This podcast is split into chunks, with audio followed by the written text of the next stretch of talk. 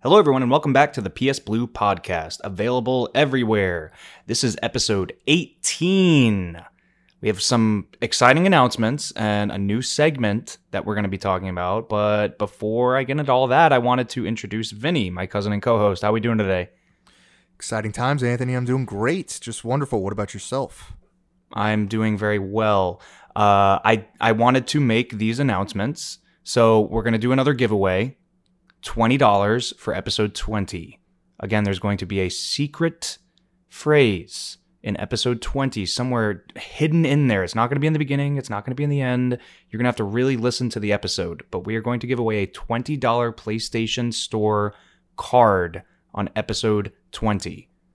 Our, our, our marketing team is really starting to up our budget. So it's, I love to see Yes. it. We also have a new segment uh, that we are introducing. It's called Backlog Battle, and uh, it's it's going to be sort of something that happens over the course of maybe a month, maybe a six weeks, something like that. Uh, you know, I, I will talk about it when the times are when the time is right. It probably going to happen right around for your consideration. Um, so get excited for that as well. Um, one more piece of housekeeping: half of our episode didn't record last week. So that's really fun. So so the episode was only like 23 minutes. Um I apologize for that. Hopefully it won't happen again. Uh I tried to pick there was part of one segment got cut off. We talked about Lies of P, but we didn't get to I didn't get to really get into it and we made fun of the the the Donkey King voice or it was something like that. It was really funny and and we don't have it. So really bummed out about it, but we'll have to talk about Lies of P later because I am really excited for that game. Um, but that was two epi- episodes ago. Just just to reiterate, that was so last episode. If you're listening now, sorry, we do everything a week ahead. So last episode, episode 17, should be fine. But episode 16 was uh, the console wars are back. A big, chunky, meaty 23 minute episode. So again, Yes, apologies right. there. Um, Vinny, what did you say? Oh, nothing. I was saying we we held nothing back. It was uh, Oh. all of our Nah.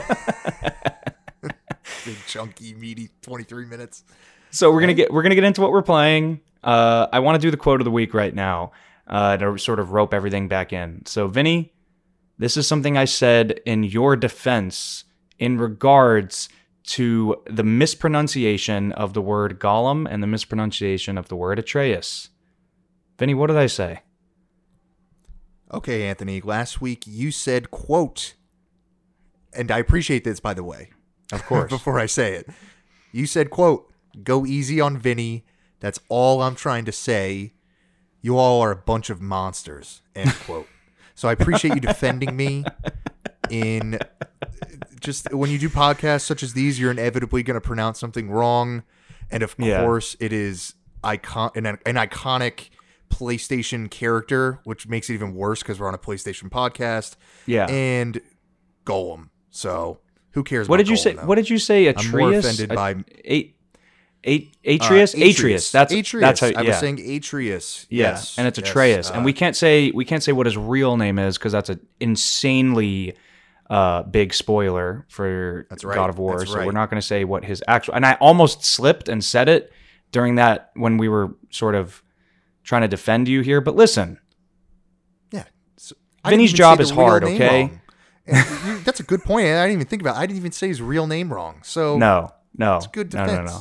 Yeah. So I just I just wanted to uh you know go go back to this and and and just let let everyone know Vinny's gonna mess up again. I'm not. I'm never gonna mess up Oh ever. yeah. Okay. now I got my. That's gonna bite me in the ass so bad this episode. I guarantee you. Yeah. Exactly. Vinny, Vinny, what are you playing? Are you playing anything fun? I, I I'm playing a bunch, and you're not gonna man, believe the oh, games I'm playing. But you tell me first.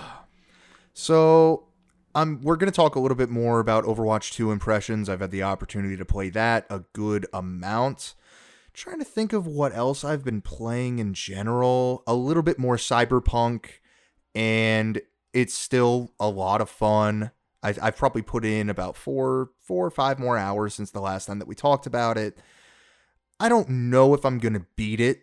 I'm I'm kind of questioning that now. I was ready to go at first, and and now I'm kind of like, okay, I I don't know. Maybe it's soured on me a little bit. Uh, the game is is still a lot of fun, and I'm hoping that I get the opportunity to go back to it.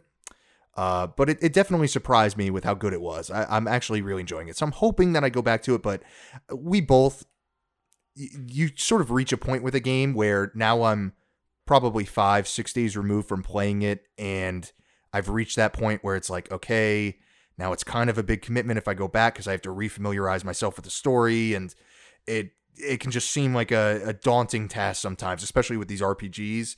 So I'm hoping I muster up that courage to go back to the cyberpunk universe uh, because I was really enjoying it. But Overwatch 2 came out, so that kind of just derailed everything for me gameplay wise. And and like I said, I'll I'll we'll give some impressions on that later.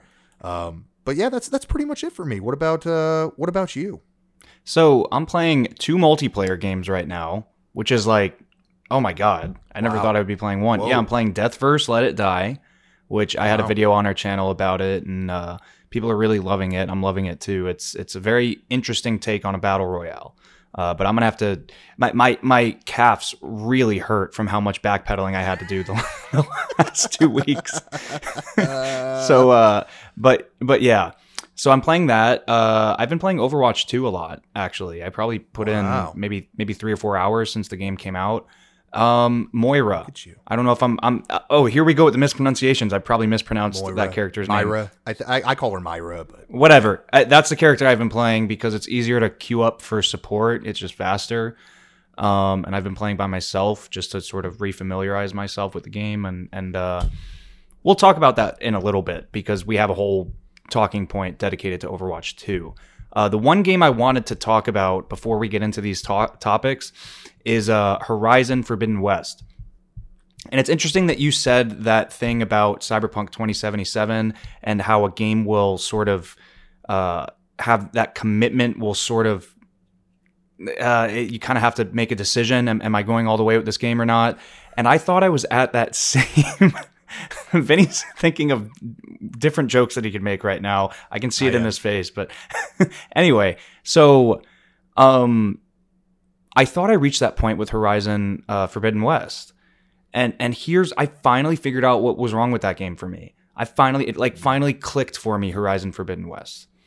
There's two storylines in the game, right? There's this very surface not I don't want to call it surface level, but for lack of a better phrase, this this sort of uh, let's call it an interior conflict, a micro conflict that's happening uh, underneath the surface, you know, and then you have the smaller conflicts between the tribes or different communities in the the the you know new world that inhabits Horizon. But you also have this macro level conflict where there's Project Gaia and all this this stuff happening with with uh I don't want to give any any spoilers away, but but let's just say it's it's a sort of a larger than the scale of of of the small communities and the tribes and and those those conflicts. Okay, I really enjoy the the bigger scale macro conflict and story, but I finally realized I just even though these worlds are beautiful and the game is probably the uh, no it is it's the most gorgeous game I've ever played. Um and and and just the the attention to detail and the art direction is just just second to none. It's so so amazing what Guerrilla Games did here. I don't care about the story. I just don't. I, I don't care about this tribe's relationship with this tribe. So in in the main quest, I am watching all the cutscenes, and you know, there's characters that I like, like Erend and obviously Aloy and and and those big, big, big characters. Um, that that I, I I do pay attention to the story, and I'm not skipping any cutscenes. But when I'm doing the side quests, they're written so well, and I- I just don't have the time. I don't have the time to sit there and and sink into these side quests. But it's necessary to level up enough to get to go on with the main quest. So when I just sort of removed myself from that story and focused on the open world gameplay, just day to day open world, checking boxes, doing this, doing that, the game completely changed for me. Like when I tell you the game completely changed, it completely changed. I just I don't I, I just skip all the cutscenes. That's literally all I was doing for, Oh for all the side quests. Yeah. What did you say? I didn't Yeah, hear I was you. Gonna say, you know how much hate we're gonna get because you, you're basically saying that the game is great because I'm skipping every story segment involved in. No, no, no, no, no, no. Um, Listen, not the main you write story, in, the side, the side. before story, the yes, side the side Yes. quest stories. It's they're all written really well, and I'm like sort of I, I I'm glossing over it, right? But it's it's really meaty, and and that's it's a compliment to the game. The problem is is that I I was not planning on I was planning on just going through the main campaign and that's it. But you can't do it. I'm playing it on very hard, which is just one notch. It's the second hardest difficulty, whatever, because I like I like playing my games a little bit harder. I like to use all the tools at my disposal, and I see the way that the game scales. You sort of have to do the side quests. So I just said, forget it. I'm gonna fast forward all these cutscenes. I, I get the gist of what's going on. Again, written very well. N- not a disservice to the writers. Not a disservice to the people that that wrote these side quests. It's just too much for me personally when I did that and I just like explored and and really like let my guard down with the game and and and uh, just just did whatever I wanted and and stopped putting so much pressure on the story, the game it's it, it's it's so good, man. If if if Elden Ring wasn't a thing, this would be, would easily be my game of the year, easily. Oh wow. Yeah. And like I said, like I said, the macro level story, the larger overarching things that are at play is great. I love it. It's just I don't really me personally, I I just it's a little it's not even that it's bad, it's just slow. It's just slower than I can really sink my teeth into right now as far as the uh the different tribes battling each other. There's di- certain communities are at war with other communities, and there's like a political sort of thing happening. I, I just I, I decided I'm just gonna try and you know dislocate myself from that. I didn't mean to go on that long of a rant, but what, it, No, it- it- do you have any comments on it? No, it actually makes sense to me. I think that I've personally reached a point. It's just it almost feels like I kind of came to a realization of RPGs just really aren't my thing. Like big wor- open worlds just really aren't my cup of tea. And it's funny that you brought this up, this sort of change of of the way that you approach the game because where my mind was going at least was kind of like I, I guess you're approaching these side quests almost as if like the Death Stranding story mode was, where it's just you can kind of hang back, chillax, explore the world. You're not really focused on the story because you know, and, and I suppose you know skipping cutscenes. And I loved Death Stranding for that, and it's kind of checking boxes, appreciating the world that was made, and that that that that to me is actually a really cool approach and a very uh, interesting approach. I certainly think because I'm at the point with that game, there is zero chance that I'm restarting the campaign again. I can't do it. I've already tried it three different times, and it lost me.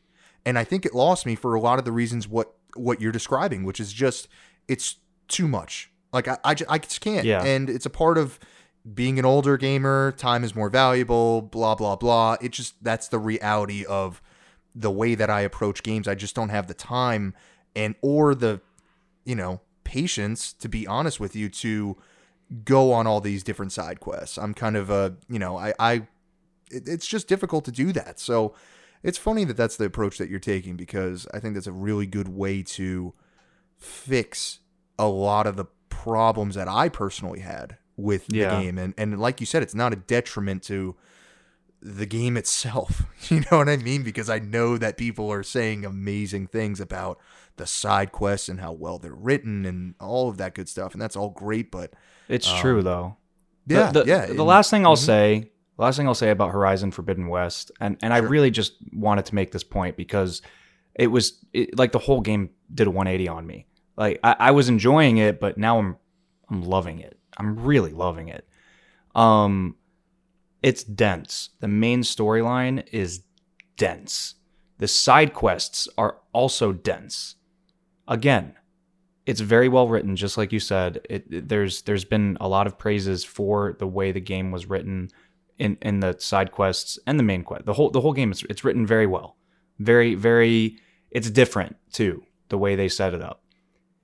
But when you remove that the pressure of following along with the intricacies of these side characters that may or may not matter along the line and you just you just do these less important side quests and you skip through everything and just sort of get a gist for what's happening. And and it, it makes it easier to come back to the density of the campaign like the the main story campaign because you haven't had to sit there and, and digest names and and and motives and all these things. You you sort of just are relaxing like you said and and hanging out and playing the game. And impressing being impressed by the graphics and and it, it like I need to stop talking because I'm gonna go in circles. But the graphics, I sent you some pictures, Vinny, today. I was playing and I I didn't know how to upload it to, to my computer other than using a USB, and I wasn't gonna go through all that. But I sent you some pictures on on your PlayStation account. Uh, I don't know if you got it or not, but I, I, I literally had to stop playing and take a picture, and I don't do that in game. I just don't. It's not something that I do. And I was like, this is too, it was the way the sun hit the, the, the tree or the bush that was standing next to me. And I was like, God, this is like, this is next gen. This is next gen. And, and when I, again, when I, when I got away from plot points, the, the, the, level of detail and the level of the expert level of game design really was shining that much brighter for me. Uh, but yeah, that's that's really all I have on that. I I I, I am begging you, Vinny, to play Horizon Forbidden West. Like you got to play it. Maybe approach it the way I'm approaching it now. I'm I'm telling you, you got to play this game. Okay. Well, it's noted, Anthony. It's one that I have to go back and get my seventy dollars worth. I just have to. yeah, and and and so my, my, goal is to beat it before God of War comes out because yeah. as soon as God of War comes out, I might as well delete sense. Horizon off my hard drive. yeah, exactly. delete everything else off your hard drive. Yeah. Also, they're they're yep. too similar. But anyway, let's mm-hmm. let's dive into the episode. I, I I know I said a lot there, but I just it was really weighing on me all those things, and this is also weighing on me though. Sony's customer service. Oh God, okay, so let me let me give you the setup here. We, we talk about how a, a, lot of little things have added up on on uh, the customer service side, the the consumer side for Sony. The seventy dollars for Horizon is one example. The uh, the the PlayStation Premium tier just really not being worth anything. Um, here's a here's a funny story. Uh, and it's really funny how all three of these these talking points will sort of connect, and you'll you'll see how how this works um, as we get into the episode. But so I was playing Deathverse Let It Die, right, which is a battle royale. I never thought I would say that that sentence in my in my life. I was playing a battle royale, and I was trying to buy the the in game currency. But it's true. I was trying to buy the in game currency. Uh, because I wanted to support the the developers behind this game. I, I think it's it's a really well done game and it's and it's a really different approach to battle royale. Again, we're going to get into that in a minute. I want to talk about my customer service experience. So I go to purchase uh like I think it was the 9.99 you know to to get enough for the battle pass. So I could unlock the battle pass and I, I was level 70 on the battle pass. Uh so I wanted to get all the rewards that came along with that. I, I click X. It doesn't it says please wait. My playstation 5 freezes. I click the home button. I go uh, i guess it didn't go through. I go to the main menu of of Deathverse let it die. I look to see if my my in-game currency went up. It didn't. I go okay it didn't go through. I i go to purchase it again and then both charges hit my account so I got charged $20. I got $20 worth of currency, but I got double charged. So I call Sony and I say, listen, I know there's nothing you can do because I understand the way this works, right? I know that once you ping their server and they release those points to you, I get it. there's nothing you can do on your end to refund me and and delete my in-game currency. I get it. It's a third party sort of situation. Is there anything that you can do? I spend hundreds of dollars every year on PlayStation on the PlayStation store. Can I just get a $20 gift card or at least a $10 gift card for for the double charge? And I talked to a customer service representative. I talked to a manager uh, for an hour and a half, and and they would not give me any sort of courtesy uh, PlayStation Store card. I explained to them that my PS5 froze, and it was just a back and forth and back and forth and back and forth. And at this point, I'm about an hour into the call, and and I'm trying to be as nice as I possibly can because I know it's not their their fault. You know, it's it's a it's a larger sort of problem and and I I just felt like I was talking to them in circles and and it was really frustrating me and and I and I brought up the situation I said what if I had a, a kid or something and they instead of hitting $10 they hit $100 and they did it twice and I didn't spend the currency or anything but now I'm out $200 that I can't really afford what do you do in that situation I said are you telling me in that situation, there's literally no way to refund me. And she was like, Yeah, that's pretty much what I'm telling you. So, really, really bizarre that they wouldn't even give me a $10 like courtesy PlayStation Store credit. I would have taken that, that and I would have that would have been the end of the conversation, right?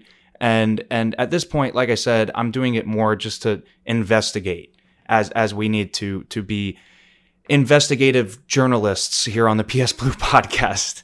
So I, I just wanted to get to the bottom of it. And and long story short, I I I was put on I, I was hung up on pretty much after an hour and a half of of going back and forth. Uh, the supervisor hung up on me and I called them back, got my number on a on a queue for a callback queue, and I don't even think they ever called me. I don't remember them calling me back. And and that was sort of the end of it. Um Vinny, what are, what are your thoughts on this? I mean, is, am I overreacting? Yeah. My mind's kind of going both ways. I think that both of us know that Sony is notoriously stubborn about giving away funds, giving refunds in general. I think their fear is likely they don't want to open up any sort of can of worms if we give it to one player. We now all of a sudden, you know, tons of people can start calling our supports and and they realize that there's sort of a there's a way to get free currency or free PlayStation currency, whatever it is. They don't want to open up a can of worms. So they might have a zero tolerance policy. And the likelihood is that they do. Because it sounds like you were, I mean, you would imagine if they didn't have a zero tolerance policy, they would have given it to you given the longevity of the call. Um, right. Exactly. With with regards to the, you know, your point about what if my kid bought a hundred dollars you know what i mean and, and it double tapped and you know something to that effect i suppose sony is leaving it to at the responsibility of the consumer that's why parental controls are so critical right now and you can put a parental control to where sure. your kids cannot pay for this stuff and right. they're so much more important now those controls are so much more important now given free to play battle passes things of that nature are so important to parents now. Like it's actually a very good, almost a PSA announcement. Like if you have kids, make sure you put parental controls. No, on. and something like this could right. happen, and likely does all the time. You know, which is I mean? the other and, reason. And, not to not interrupt yeah, you, but that's no, the other reason fine. I brought this up. Just just be very careful when you're buying in-game currency because as soon as it pops, you can't Sony. It doesn't matter what you do. And again, I, I was on the phone with her for longer than I really ought to have been. I, I sort of knew what was going to materialize, but I really, I was genuinely doing it for the podcast at that point. I just wanted to sort of press her as, and I feel bad for the, for the supervisor. Um, you yeah. know, I, I, wasn't mean or anything. It's just, I, they, I'm sure I'm the last person they want to talk to, uh, for an hour. but I, I, I, just felt like, uh, I, I wanted to see what it would take to to sort of give me to, to for them to make it right. It, it was a glitch on my PlayStation. That's why it double it double double ping double tapped or whatever you want to call it, it because my PlayStation said please wait and it didn't go through. It's just And then all of a interesting sudden it- also yeah. because uh, I play a lot of Steam games, and Steam is really, really good about giving refunds. Yeah, they Uh, are. like, like you can. I mean, you can buy a game and play it for two hours and say I hate this, and you can get a refund for the game. Right. Still, and they've been doing that for years. So it's just funny how Sony and I don't know how Microsoft approaches this. I'm curious to see. Maybe we have people that you know have had experiences with Microsoft support because I'm curious to see how they, if they're very similar with their refunds, with their sort of you know willingness to give people money back if they accidentally spend funds. Mm-hmm. Uh, but it's a really good, it's a really good story. I mean, it's just interesting that they just haven't changed after all these years. We all remember our personal experience of you buying the PSP version of Puzzle Quest. Mistakenly buying the PSP version instead of the PlayStation version. We never got a refund for it. So they haven't changed in the last 20 years. And my Oh thought my is that they they probably aren't going to change. And that's why that Cyberpunk thing was so weird that Right. Sony was giving away a refund for a video game. It was like totally uncharacteristic. So right. um No, that's a good story point. though, man. Yeah. Yeah. I just it, it's it's uh to me it's it's a customer acquisition cost sort of a situation. Like you said, the length of time I was on the phone with them, you're you're on the phone for an hour and a half with customer service talking about $10. Again, I I, I would have hung up. I I knew the result of this conversation.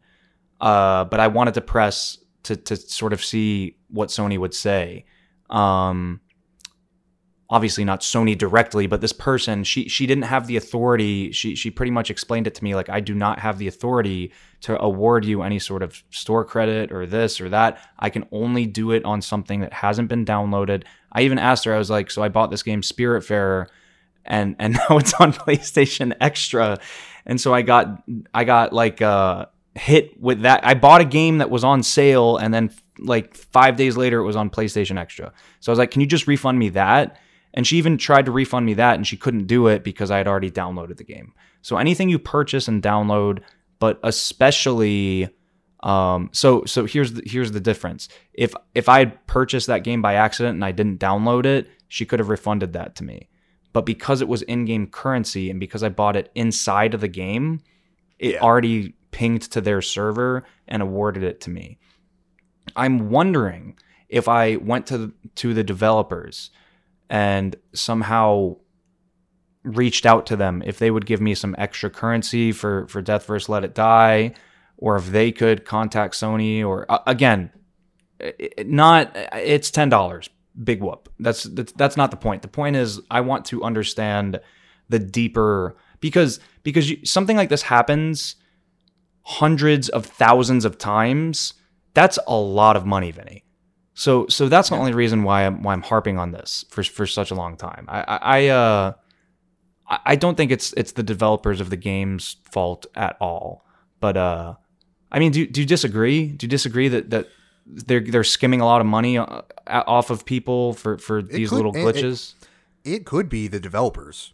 You know, it could be a glitch with their game where every time that somebody purchases currency, the PlayStation freezes up. It could be one way or the other. I mean, I don't think it's too hard to tell. You know who's fault, who's at fault here. Um, but I'm interested to see. I maybe you should just for podcast purposes reach out to the developers. Just keep this ten dollar refund story going for yeah, I might. shits and gigs And- at this and- point, and- just to see what happens. I promise. I, I I know it sounds so like like uh like such a cop out thing to say like oh I just did it for the podcast and it sounds like it, that is really why I really did do it to see. It was my day off and I had nothing better to do. I was bored. And I just wanted to see what what would come of it.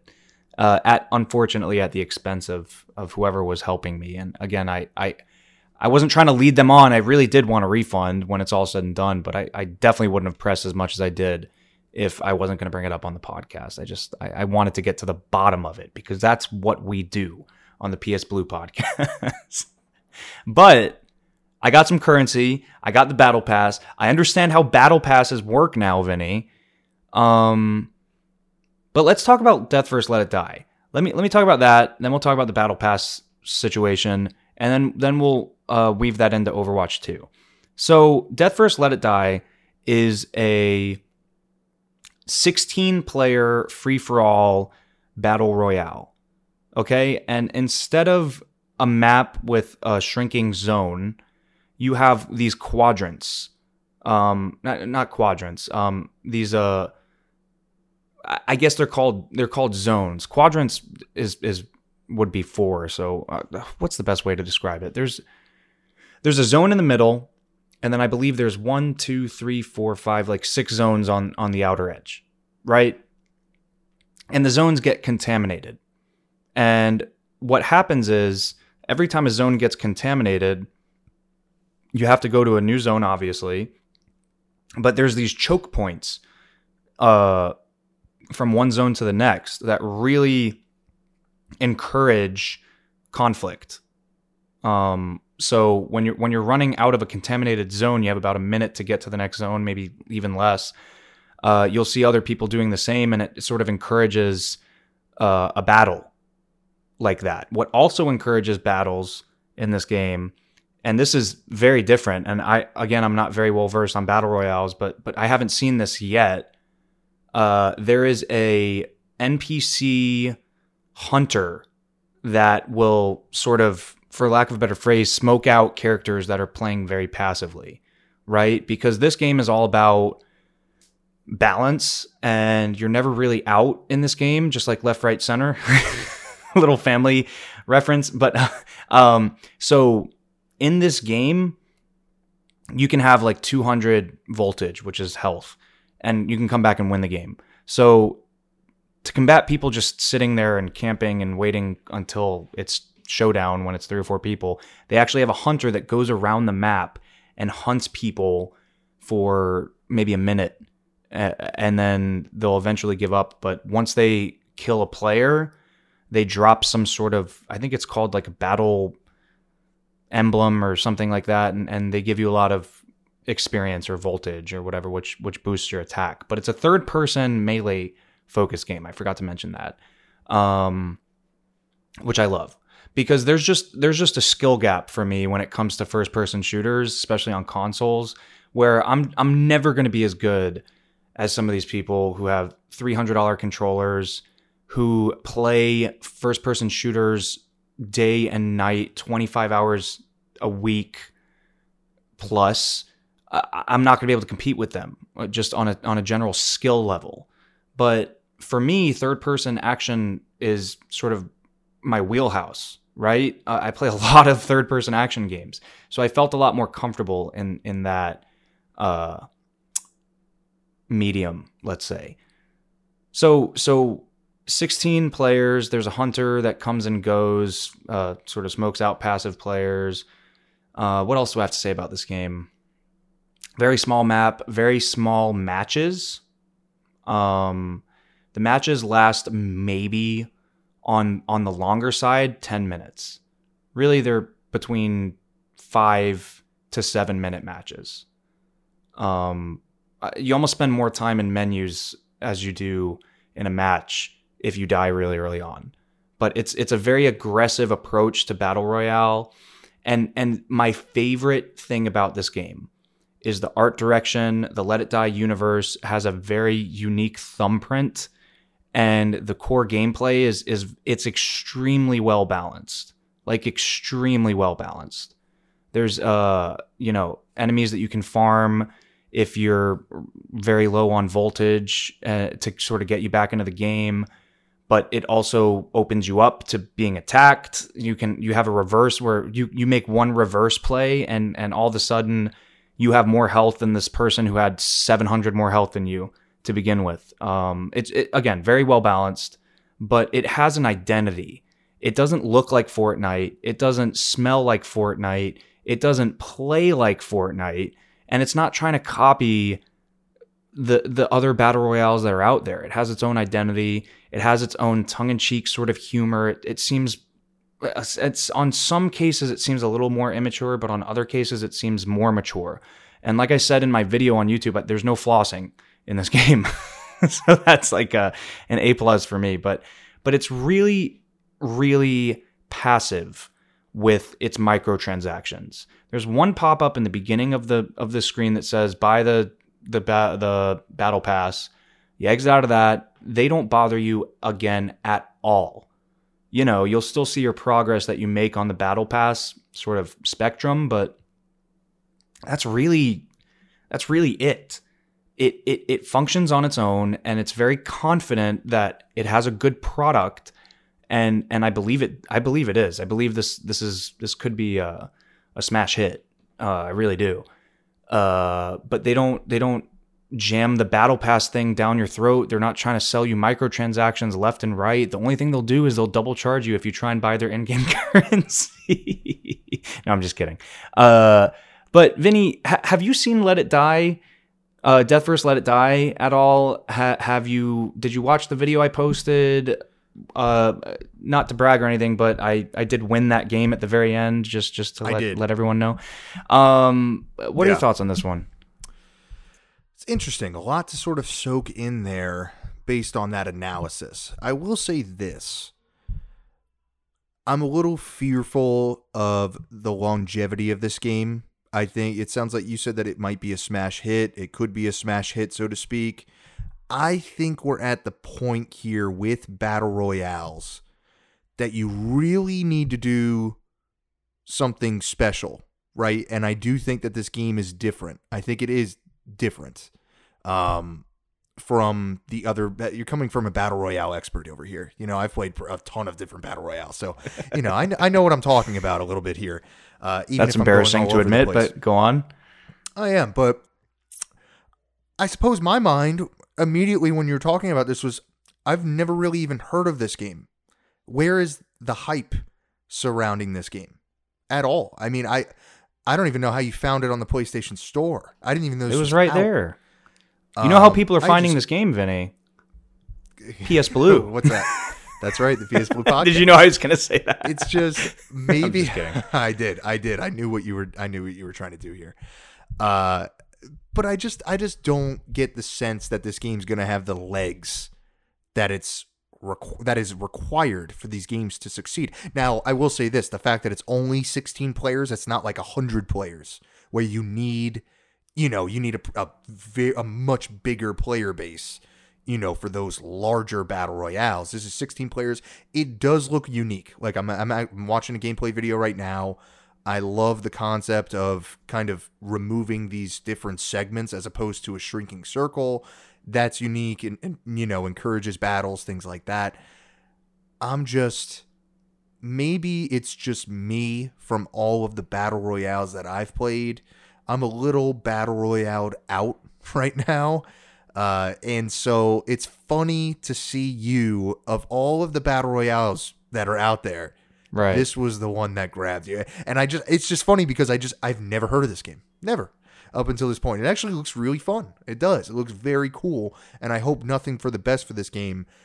I guess maybe I'm by myself here. I'm a little worried this game doesn't have the legs because I did Google it just to see when the game launched. Now it may have just launched on PlayStation. Is that is that Yeah. why you just downloaded it? Okay, so Yeah. it says that the game's been available since May of this year.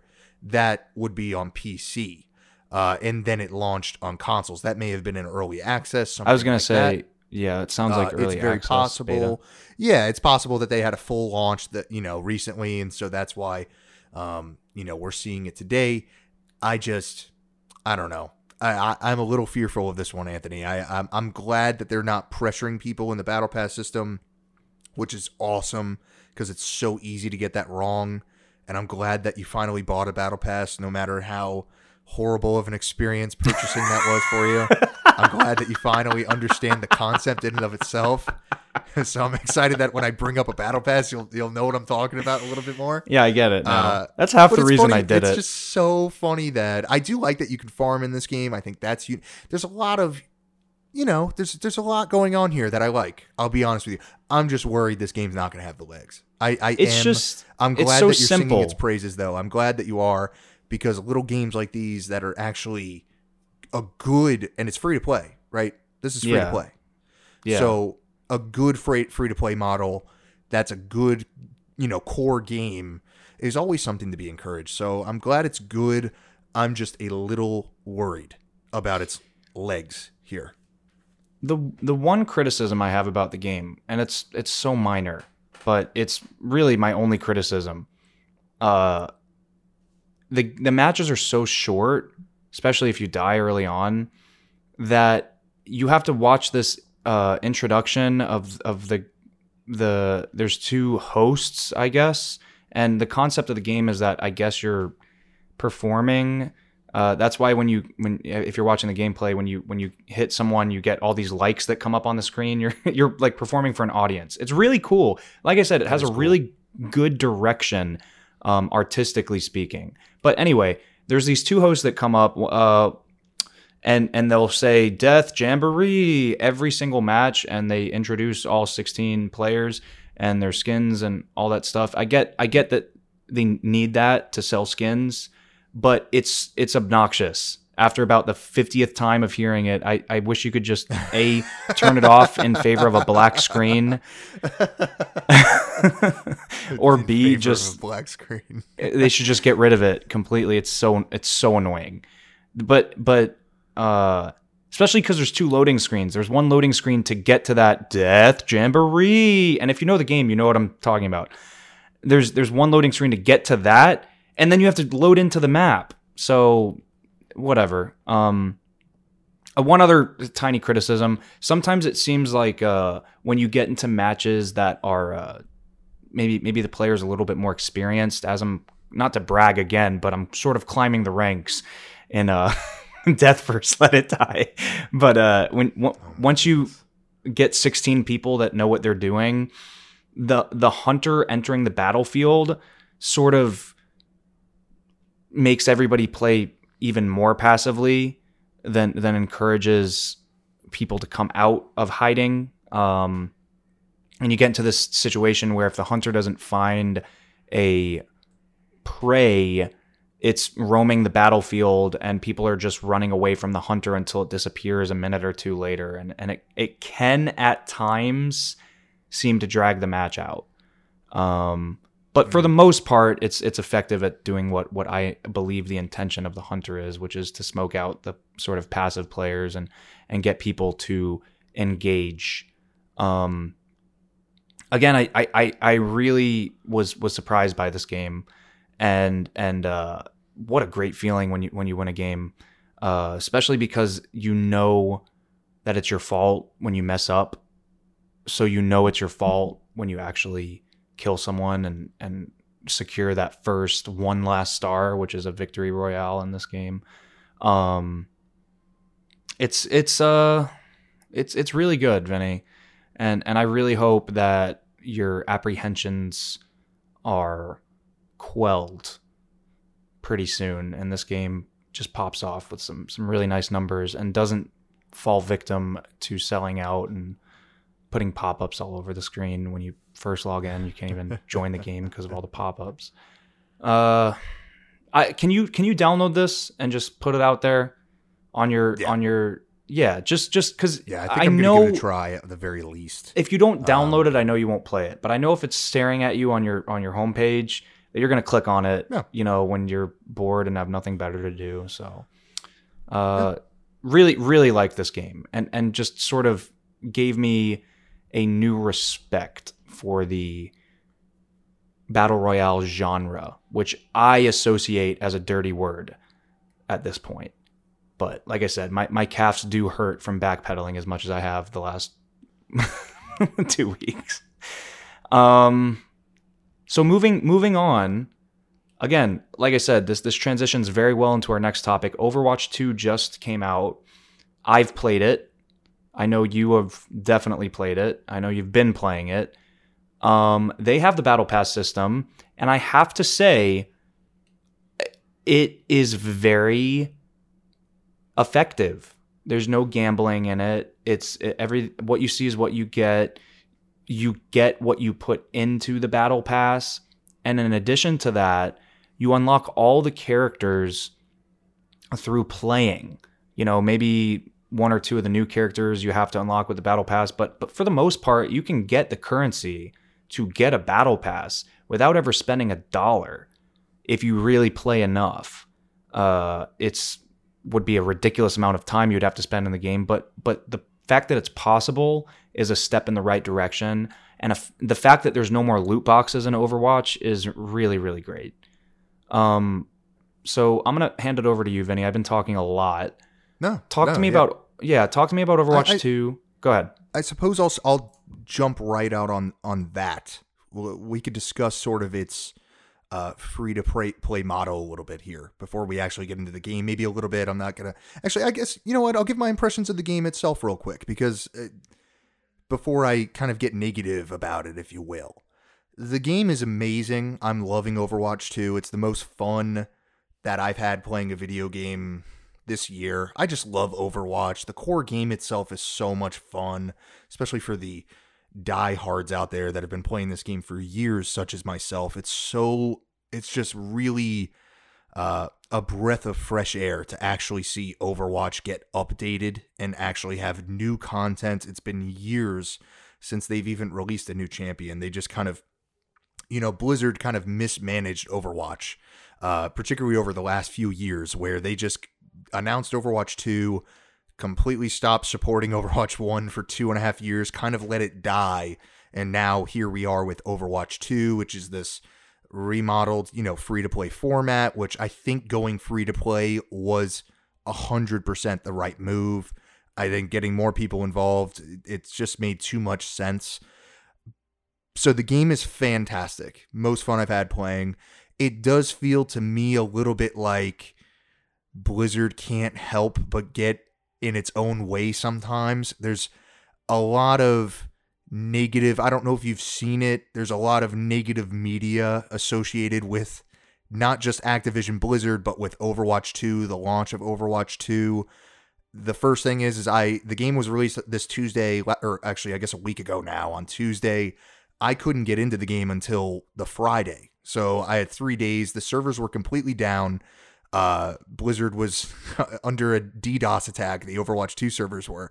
So the entire servers were offline for 95% of the player base for about two and a half, three days there. So very frustrating. Again, something that I don't necessarily think we can really get on Blizzard too much about because it sounds like it was a, you know, an external DDoS attack, multiple DDoS attacks that they just can't really prepare for. It's very difficult to do that, or at least from my extended research because I was so disgusted that I couldn't connect to a server for, you know, I couldn't play the game for three days. It was breaking my heart. Is that why there it, was those queues to get into the game? Yes. yes. Okay. Yeah. So it's actually funny. The game came out on Tuesday. Uh, I didn't play my first match until the Friday, uh, and I had 30 hours in Overwatch just in the queue screen. I I couldn't even get to the main menu. So by the oh Friday, I had 30 hours in because I work from home. So what I would do is I would just have my PlayStation on and you know just keep trying the queues over and over That's again to crazy. see if I can get into the main menu. And then I didn't even realize that Sony actually calculates your hours. You know, I had it on in the background. But oh God. It's just funny, like how Sony thinks I have 30 hours in Overwatch 2, yeah, yet yeah, I only yeah. have like two hours and you know, uh, some change. So, you know, the launch was definitely a little rocky the whole I don't know if you saw this the phone number requirement that was in place when the game launched. It required what? players to input their phone number. However if you had a prepaid prepaid phone plan with like your parents have a prepaid like a uh, you know like a cricket wireless i think is prepaid right? Something like that. You could not get into overwatch 2 you could not use those phone numbers so it felt like Blizzard was basically saying to people that can't afford a contract with a high level, you know, uh, you know, phone service provider like a Verizon, something like that, AT and T. It felt like they were saying we don't want you to play in Overwatch 2. So that was a huge misstep. Now they just fixed it. They just put a, a patch in two days ago to get rid of that. That's insane. So that was another thing.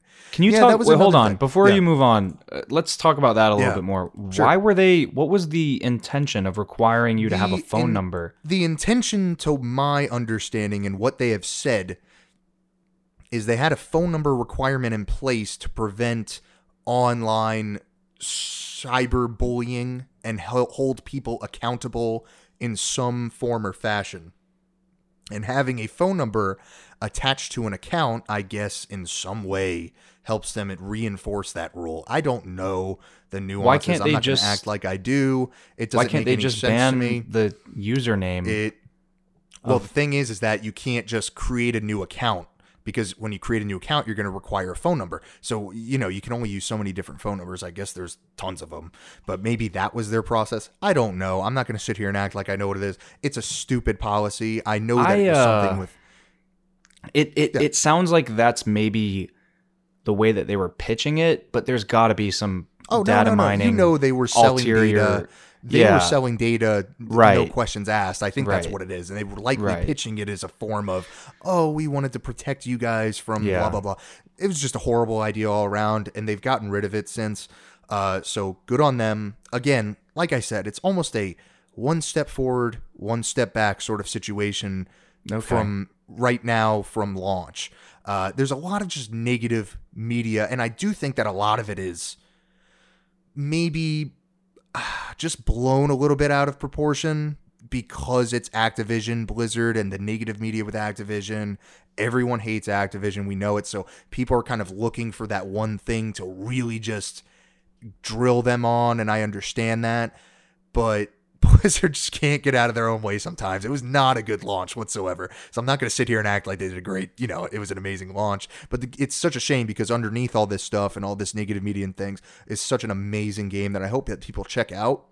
Um, but the other thing, and I'm, I, I want to hear your impressions, so I don't want to go on too long here, was people seem to have a problem with the fact that this is called Overwatch 2 because it is Overwatch 1.5 in a lot That's of what ways. I was- is just an updated Overwatch.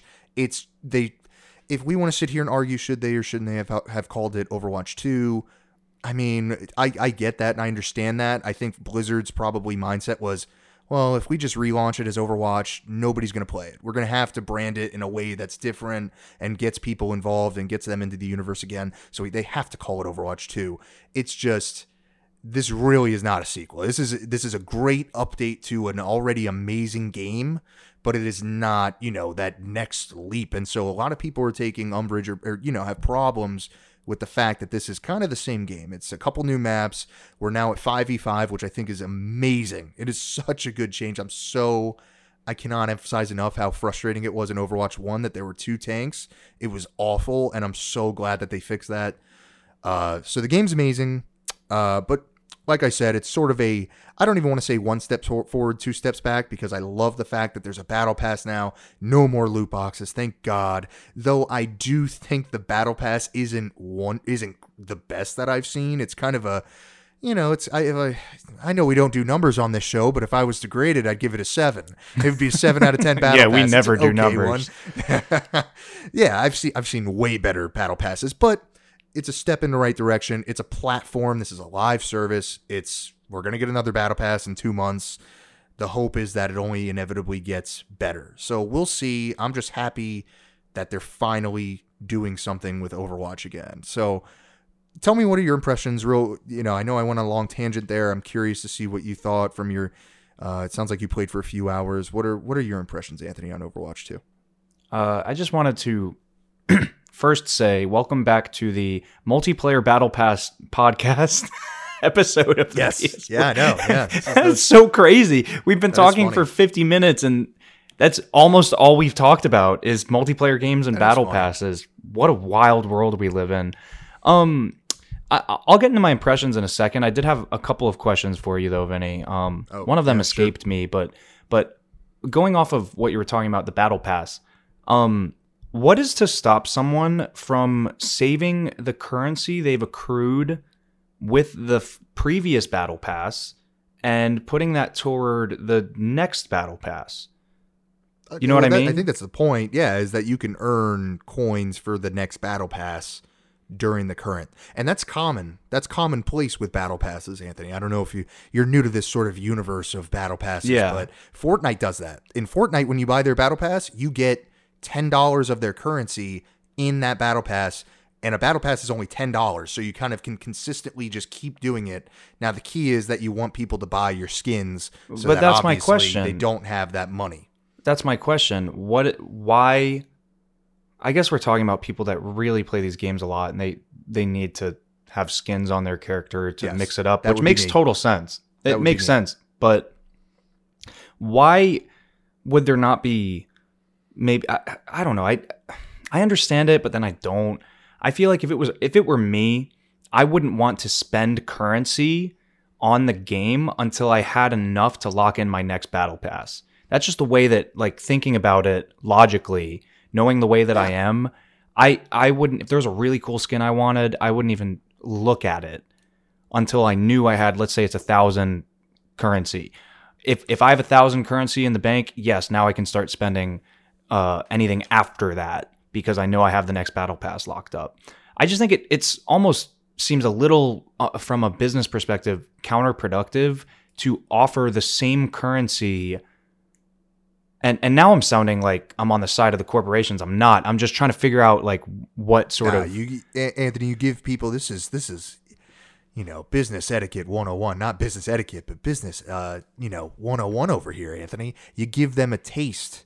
Here's 500 coins. And Right. guess what? You can only earn 500 coins in Overwatch. I don't know what they're called, credits. I think the maximum that you can earn in one season is 540. The battle pass is 10,000 or 1,000. So the most that you can Okay, really no, so accrue, okay, that the makes most you can accrue during a battle pass season is 540. So you can't technically So, buy uh, the next battle pass with that money. Okay. Uh, but I will say though that uh, Fortnite does do that, and Fortnite is a gazillion dollar money making machine. So they clearly have something. So All right. well, good point though. Um, if we talk any more about battle passes, I'm just going to end Yes. the call. So let's talk about gameplay. Overwatch 2. You brought it up right before I was about to.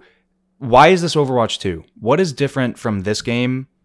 I, I so I have a lot of hours in Overwatch, the original one. When when the game first came out, I I played it a lot, a lot. I I would venture to say I'm on the other side of 40 hours, maybe even more, uh, in Overwatch. Uh, and it's the same game to me. It's effectively the same game that we saw um, when it launched. I mean, I'm, I I know they made balance changes. I know they made it. You know, they did a lot of things with ranked and and their loot boxes and changed to battle pass. But we talked about all that already. I'm not going to rehash that. But the core gameplay feels very similar, and all the maps are the same that Hollywood map. I remember playing that at launch. I was like, this is great. And it was great for me. And it was great coming back to the game because I knew what I was doing and I didn't feel like I had to relearn all these new maps. But to call it Overwatch 2, I feel like they haven't earned that Overwatch 2. However, they did make it free to play. And I think if this game was full priced, it would be absolutely an insane move. No but I wouldn't put it pa- past Activision either. Yeah, no question. There's no way they could sell this for full price. No, not a chance. And call it Overwatch 2. There's no way. And that's why I brought that up because there seems to be a lot of just kind of this negative connotation to the game where it's like, well, this is kind of the same exact thing. And and really only the players that have stuck with the game for this long are going to appreciate, you know, the changes that are in place here because like you said, it is mostly balancing changes um, and things of that nature. The game also looks a lot better. Now, I'm sure coming from someone that hasn't played this game for a long time, you're probably thinking to yourself, it looks the exact same. No, I could tell you from someone that has No, I could tell. thousands of hours in Overwatch 1, this game looks exponentially better on my on my uh, on my uh, computer monitor. Uh, and it's really not. It's uh, like I could immediately tell. Um, so it looks great, runs great. I just think this is more of a Overwatch 1.5, and that's at best. You know, I, I think that's like Right. being generous. It's not. Yeah, this is an update to Overwatch 1. I think that just going in, people should not have expected this monumental leap. And I do think Blizzard was very transparent with people about what this was. It's just people didn't really, you know, listen to the marketing or anything like that, like understanding what this was actually going to be. Because you're right. It's the same maps. It's it's the same exact maps. There's like I think four new maps. There's three new champions, all of which are amazing. So much fun to play as. All three of them are fantastic. Another thing, Anthony, and then we can cut off on this because I know we've gone on a huge Overwatch 2 tangent here, but I have to bring it up. Another negative thing that this game has associated with it is one of the things that you brought up, which is unlocking characters. People seem to have a huge problem with the fact that the roster is not immediately available to you, to new players. I should say, players that do not have I don't know. I don't know how they made it. Some sort of hour count in Overwatch 1. You now have to It's a play- free game though.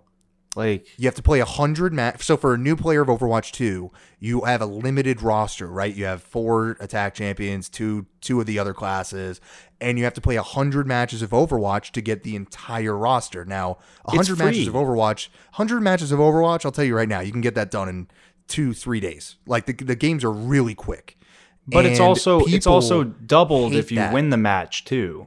people despise that. They say it goes against what Overwatch was, but um anybody that has played League of Legends, I have man. hundreds No. of hours in League of Legends. I'm telling you, Anthony, it's I something that needs to be brought up because I disagree. people are saying it is a huge negative to the game, and, and I'm right with you. It's a free to play game, guys. Like and it's only for new players. And Blizzard's thought process is people are saying, oh, Blizzard wants them to pay, they want them to pay money to my knowledge, you can't buy the champions. And Blizzard's thought process is, hey, we want to slowly introduce the characters Yeah. to new characters, to new players. I'm one of those people. If I go like League of Legends right now, if I tried to play it, it's extremely overwhelming. But what they do a good job of is giving you a set of characters to try to work your way into it. They don't want to throw you all these characters at one time because it can be very overwhelming. So it needs to be said I- that yeah, I I can't actually- believe that people have problems with it. No, I, I agree with you, Vinny, and I actually feel like it was a very big like that was one of my biggest praises of the game was the way that they unfolded characters to you. Like I I like Junkrat a lot. It seems like he sucks right now. He's so good. He's re- well. He's yeah. He, he's really good though. maybe maybe I, I well I only got to play him for half a match because I didn't have a support on my team and I had to switch back to Yeah. Moira or whatever her name is. Uh, but I really like Junkrat and I had to play 25 matches to un- or 12 matches to unlock Junkrat. It was something I think it was more than that. It had to have been more than that because I played a lot on on that support champion. Um, and so I was sort of going through the process of understanding how these characters were unlocked. And Blizzard did a very nice job of picking characters that are easy to learn and and easy to pick up that character's role and sort of sort of uh, unfolding and rolling out these characters in a very organic way. This is the type of game like League of Legends, like other um what are they called? Like champion style games where you need to put time into one character. You should not be bouncing from one to the next to the next to the next to the next to the next type of character. That's not how you get good at a game like this. The way that you succeed in a game like this is by picking one role, picking one or two core characters, and just playing the crap out of those two characters until you get very good with them. Yeah. And like I said, it it only takes hundred matches to get them all. So it's like that's probably fifteen hours of gameplay, maybe. So it's just kind of funny to me that that's you know that was just something that I read online that people were bashing Activision Blizzard for doing that, saying this goes against Nah. everything Overwatch is and you know what it stands for and everything should be readily available. People need to also understand that the, the roster's way bigger than what it was when Overwatch 1 came out. Yeah, Overwatch if- 1, it's like double what Overwatch if you had to pay 1 for the game, I would agree with that Yes, sentiment. I agree. But the fact that it's free, it's like what Yes. are, what do you really want Yeah. them to do here? They Yeah. want you to put time into their game so you like it enough to put money into it, and the only way for them to do that is by putting some sort of a barrier behind these characters. It makes Yes. perfect sense to me, Yeah. and it's actually helpful to new character to new uh, players. Uh, Yeah. So I, I really love what Overwatch is about. I don't know if I'm gonna play it a lot more than I have already. Um, I probably played it for four or five hours. Uh, I, re- I really like it. I think it's a really solid game. I think the way that the world in the way the interactions happen in the world, certain characters talk to each other while you're loading into the matches, the balancing act of the game, it's all really intriguing to me, and it's all classic Blizzard. It really is. It's fun. Uh, the other stuff, the phone thing, and the the battle pass not being as good as maybe you would have liked to see, that stinks of Activision. So they need to just leave Blizzard the hell alone and let Blizzard do Blizzard things because that's what they do best, in my opinion. Yeah. But uh, uh, we We'll should see. we should definitely play Overwatch together so you can show me how unbelievably better you are than than me at it. But I, I have to say, I'm pretty good on the support champion Moira.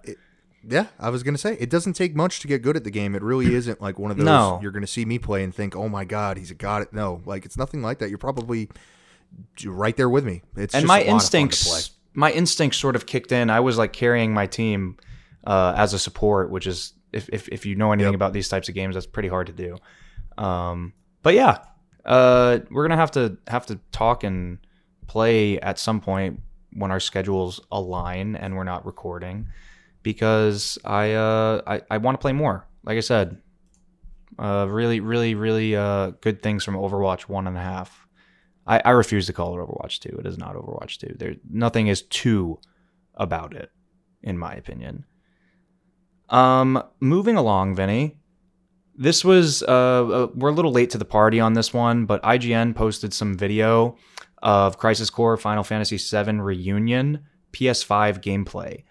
Now, this is one that we've already covered a couple times on the podcast, but I wanted to take a look at some this is more extended gameplay and we haven't seen this up until uh you know when Vinny and I both I, I didn't even see this I didn't know this was out I, I've been very busy and I, this was, has been out for at the time of the recording three weeks and I would have watched it way sooner if I knew but it's looking really good Vinny it's looking really really good it's looking like the game that I remember there's like this slot machine sort of system and I don't quite remember it completely, but I remember it being very addictive, the battle system in this game and and it doesn't seem like it's all too different. Uh the the story seems like it's going to be cringe, but that's fine. It's not the first time we've seen a cringy sort of voice acting set up in a Final Fantasy universe. Yeah. Uh, it, that's okay. You know what you're getting in, in one of these games.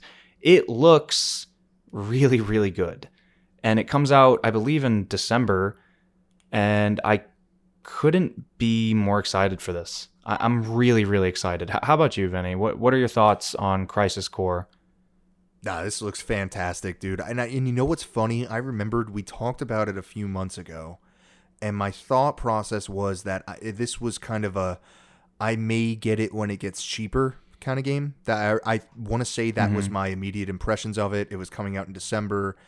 Uh, there's a lot coming out over the next few months. In particular, uh, I want to say the Callisto Protocol comes out really, really close to this. But based on this gameplay, it looks better than what I was imagining it being just from the uh, trailer that we had seen a few months back. Now to actually get like real gameplay, real running gameplay that's, you know, uncut and I can actually get a good sense of what the battle system is. My mind went immediately to that slot machine mechanic. I'm glad that you said it's cool or at Yeah. least from your recollection because I was worried about that. I was like, what the hell is and I was like trying to understand what that is. So I'm it, I'm glad that you said that that's good because that was something that worried me when I saw the gameplay. I was like, what the hell Yeah, is it that is. in the corner? It's- Uh, so I'm glad that it's addicting. Uh, can I be honest with you real quick? Because and i, I, wouldn't want it any other way is- be honest with this me please is this is me being totally transparent with our audience here. I'm debating on do I want to get this for my Switch instead of my PS5? No you're and I don't know. Having this in handheld form would be pretty sweet. I don't know. I I'm- mean, the I'm game was originally- I didn't know. I'm looking at the trailer now. I didn't realize the game was coming to Switch, so I don't know if this it's is one. but it's a P- it was a want in my PSP hands. game So okay, it was a PSP then game you go. originally so uh, but like it's no are you curious. crazy I'm thinking about it. if I don't anything know. get it on the backbone one and Yeah, get it on the no, no, dude, Yeah, it's not going to be. Uh, listen to me, it's not going to be 60 FPS on the Switch. I can tell you that right now. That's the thing. Does it run at 60 frames? I know No. it's a PlayStation podcast. I know this is a game that I'm not playing for its visuals. You know, it looks fantastic, obviously, but this is not a game that I'm playing for the for the visuals. I don't think it, it. I actually just looked it up. It runs at 30 frames on Switch. So yeah, that's a pass. That's a hard pass. Yeah, there goes me. that. Uh, yeah, that was a fun idea while it lasted. it was like 20 for about a minute there. I thought maybe I'd get it on Switch until I, I just Googled it to see oh what, it, man, what it that's runs really at. funny. Never mind. Forget I said anything. Yeah. Uh, this looks awesome, man. I'm, I'm looking forward to it. I, I think I am going to get it this year because this looks awesome. It looks Can like I be fun. can I be perfectly honest with you now? Yeah, of course. These these these publishers are getting ridiculous with the prices of these games. Come on now, forty nine ninety nine. Are you serious? Uh, yeah, yeah. I don't. I I- see. I don't know how long is this game. it's long. it I mean, it's it's just a really old game. Like I don't know. It's n- that's not the I agree. point, Vinny. Last of Us Part One is not a seventy dollar game. It's a remake of a game that uh, you've already m- mapped out the levels, written the game. There's so I understand there's a lot of work that goes into remake remaking or even remastering a game. I get it. I know that there is, but there's a blueprint that you're going off of. This is a beat for beat remake of of Crisis Core when it came out on the PSP. Why are we charging fifty dollars? Thirty nine ninety nine. I wouldn't even be saying a word. Fifty dollars. That again, it's not just like the the customer service conversation from Hey, the I was gonna say, episode. Anthony, you're you're really a stickler about ten dollars over here. This is a ten dollar difference in here. this is All right, but but stop making me look silly I'm here because playing you, you know I, I'm right. You or or I, I get the sense that you agree with me. This should be thirty nine ninety nine. I I'm right there with you. I, I I I never played the original, so this is probably going to be worth it for me for fifty dollars. I don't. Someone that has already played the original, I don't know. Like I said, it's it's all about where you're coming from on this one because I'm looking Right. forward to it. That didn't I didn't see the price point and think to myself, oh my god, this is fifty. I was worried you were going to say it was seventy dollars. Uh, if that No, was I the was case, that's then I would have. that was the next thing I, was going to say. At least they didn't Yeah. charge sixty Yeah. or seventy. That Yeah. it- at least they respect us enough to say, okay, we know this is a remake. you know what I mean? The Last of Us Part One is just uh, well, we've talked about it ad, ad nauseum, so I won't say anything else. But like, I, come on now. Um, I'm still looking forward to it, man. This is definitely something that I'm very interested in, and uh, it's kind of caught me off guard here a little bit watching this gameplay. I Yeah, think I'm going to get it this year. It's a day one purchase for me, no questions asked. And and that's coming from someone who played the original. I believe I beat it. So, um, so what's this mystery topic, Vinny? Because that's that's our next topic. It, it just says Vinny mystery topic. You wanted me to add something? That's right. I guess I'll I'll let our audience know beforehand on the show. I told Anthony that I had a mystery topic that I wanted to talk about, so he has no idea what I'm about to bring up. No. I'm hoping that you haven't seen it. Gen- I'm hoping this is a genuine reaction. yeah, I've been pretty Uh, busy. but if you have so- if you have if you have seen it, then you can just you know let me know. But we do need to talk about it a little bit. okay, Uh, and that is this is from Game Informer has been corroborated by IGN. So this is 100 percent happening. is and it that Kingdom Hearts is- news? No, no, it's not Kingdom Oh, Hearts okay. news. That is that Crash Bandicoot 4 is hitting Steam this month. Oh, But wait. That's not that's not everything, Anthony. is there DLC? The publisher of the games, Toys for Bob, has sent video game news outlets. I suppose this is a pizza box of some kind. Uh, but anyways, it's coming from Game Informer this morning. They are teasing a new Crash Bandicoot game Oh for a God. Game Awards announcement. They're teasing a date, 1208 Wow. and they're going to announce a new tra- Crash game. So that oh is Oh my they didn't confirm I- it outright, but I actually is have very, chills. As Crash sad as that is, I have chills. here 1208 Anthony, that's when it's going to get announced there. At least that's what they're insinuating here. It's very obvious that there's going to be a new tr- Crash game announced at the Game Awards. So, I just I wanted didn't know to this, let you know. I just re- I read it. Wow. What's that? I said I did not know this, by the way. Well, there you go. Remember we were talking about it? We were like, are they going to get it? Are they going to be able to make another one? Are they to? Well, here we are. It's happening. Wow. So we're definitely going to have to watch the Game Awards. Obviously, we're going to talk about it, but now it sounds like we're getting another Crash game. I'm interested to see what it is. Is it Crash Five or is this like a Crash something? You know what's- something else? You know what's really cool is that I have you along for the ride with me on this now because you weren't even a Crash fan really until for your consideration. That's why I love those for your considerations because now I, I made a Crash fan out of you. I love it. I don't. Yeah, and and we can both sort of get our get hyped up for this. I I am. I mean, how could you not? they laid such a Yeah. good foundation where they really, like I said, we just need more levels. Maybe Yep. one new mask, maybe, I but we just need more I'm crash there with you. levels. Yeah, it- I can't it- wait, man. I'm so excited to find out what this is. I just, uh, my guess is it's got to be Crash Five. So That's super exciting. I am. I just hope it's on- I'll be watching the Game Awards, man. So I hope it's on you know, PlayStation. figured I'd uh, throw this one out there because I read it this morning. I was like, oh my god, yes, thank you. It's, it's actually happening. So I'm I'm excited, dude. I can't wait. That's that's actually really big news. There you go. I'm uh looking it up. See, I don't play around with my mystery topics. I, I know what I'm doing here with you know. when I say I when I say whenever Vinny has a mystery topic, it means it's probably something that hits home. Oh, that's funny.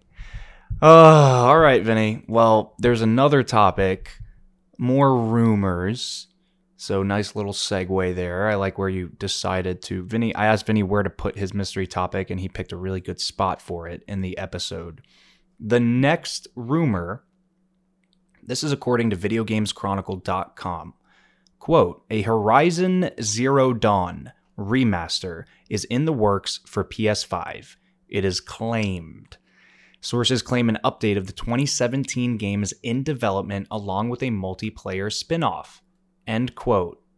Vinny, talk to me. Listen, man, I, I I was the one on the podcast that tried my best to defend The Last of Us Part 1 remake. I was that guy and I still will defend it to this day. I think it's an outstanding remake and it is a must play for PS5 owners, whether that's when it gets cheaper or if you want to get it right now, a must play. Fantastic. I can't defend this.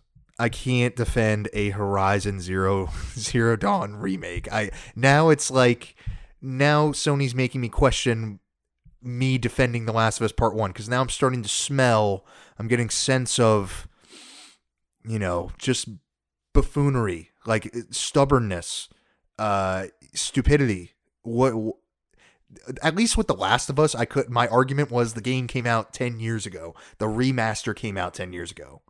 You know, Horizon Forbidden West came out 5 6 years after that game. So I don't think anybody wants this. I'm going to be very curious to see how this goes over when they announce it.